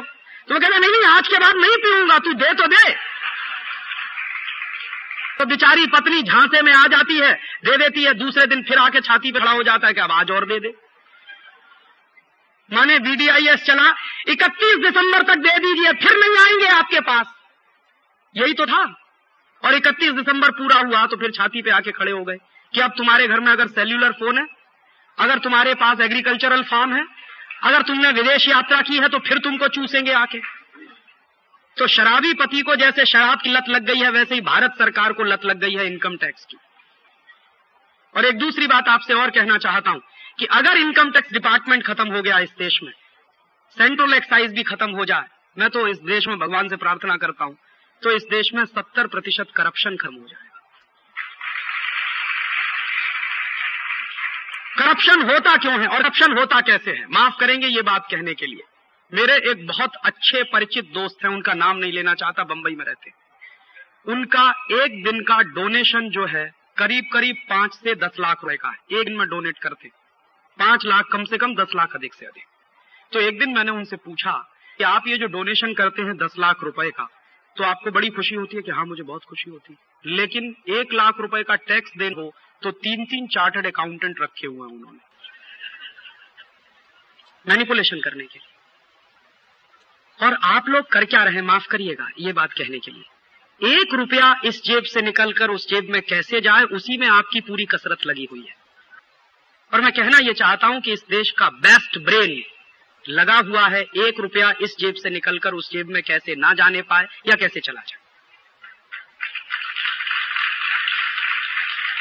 तो आप अपने इंटेलेक्ट का देश के हित में क्या इस्तेमाल कर रहे हैं?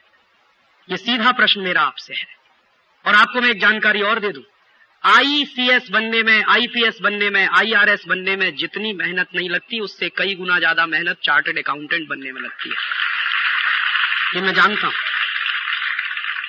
तो जो मेहनत आपने की है, उसका देश को कुछ तो लाभ मिलना चाहिए। और इस पर आप अपने स्तर पे सोचिए। कि हम हमारे इंटेलेक्ट का इस देश को क्या लाभ दे सकते तो मैंने उनसे यही पूछा था कि आप दस लाख रुपए का डोनेशन दे देते हैं, लेकिन एक लाख रुपए का टैक्स नहीं देते तो जानते हैं उन्होंने क्या कहा? कि राजीव, तुमको मालूम नहीं, भारत के धर्म शास्त्रों में लिखा है कि कुपात्र आदमी को एक पैसे का भी दान नहीं देना चाहिए। तो ये भारत सरकार चूँकि कुपात्र है, इसलिए मैं इसको एक रुपया भी नहीं दे सकता। और जिसको मैं दस लाख रुपया डोनेट कर रहा हूँ, उसके बारे में मुझे मालूम है कि ये कहाँ खर्च होने वाला है। मैं जो इनकम टैक्स देने वाला हूँ, मुझे खुद नहीं मालूम कि वहाँ कहाँ खर्च होने वाला है। मतलब ये है, मैं कहना ये चाहता हूँ कि अगर इस देश में इनकम टैक्स डिपार्टमेंट बंद हो गया सेंट्रल एक्साइज बंद हो गया तो चिंता मत करिए, ये देश डूबेगा नहीं।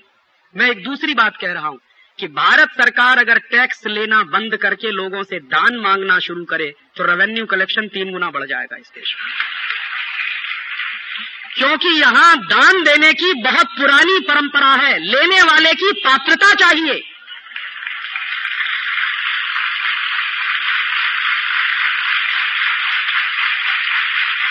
और अगर लेने वाला इस देश में पात्रता रखता है तो देने वालों की कभी कमी नहीं है। राणा प्रताप को जानते हुए कि वो एक हारी हुई लड़ाई लड़ रहा है, भामा शाह ने अपनी थैलियाँ खोल दी थी। ये जानते हुए कि राणा प्रताप एक हारी हुई लड़ाई लड़ रहा। भामा शाह के सामने दोनों विकल्प खुले थे। अकबर ने संदेश भेजा था कि आप चाहो तो आपकी पूरी संपत्ति की मैं सुरक्षा कर सकता हूँ। आप मुझसे मिल जाओ।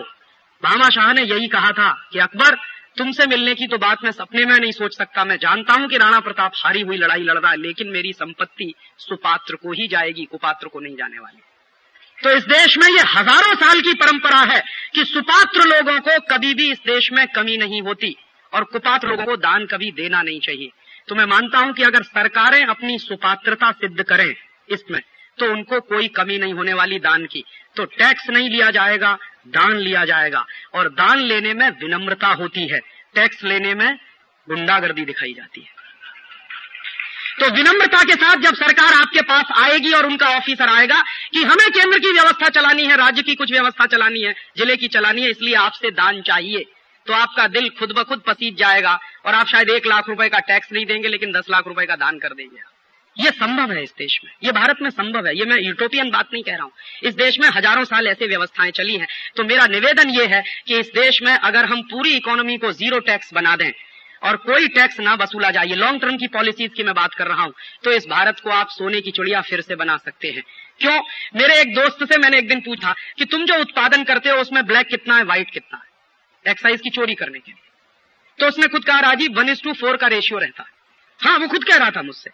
तो मैंने उससे ज़्यादा इंटेलिजेंसी से एक दूसरी बात पूछी कि, मान लो तुमको सेंट्रल एक्साइज का डर नहीं रहे तो?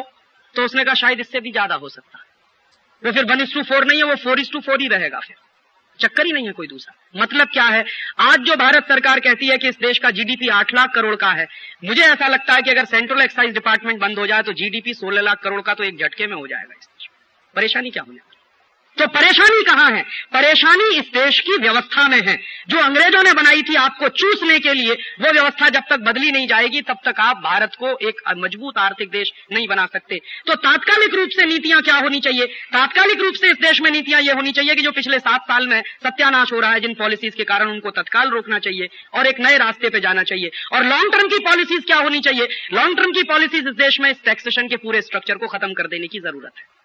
और चलते चलते आपसे एक आखिरी बात कि ये होगा कैसे? कैसे संभव है ये? ये संभव है इस देश में एक बड़ी वैचारिक क्रांति की मदद से। और वो बड़ी वैचारिक क्रांति करेगा कौन? वो आप करेंगे, वो मैं करूँगा। इस देश में वैचारिक क्रांति का एक आंदोलन चलाने की ज़रूरत है और उस वैचारिक क्रांति के आंदोलन में आप, हम सब सहभागी हो सकते हैं। इस आंदोलन में आप और हम सहभागी बने।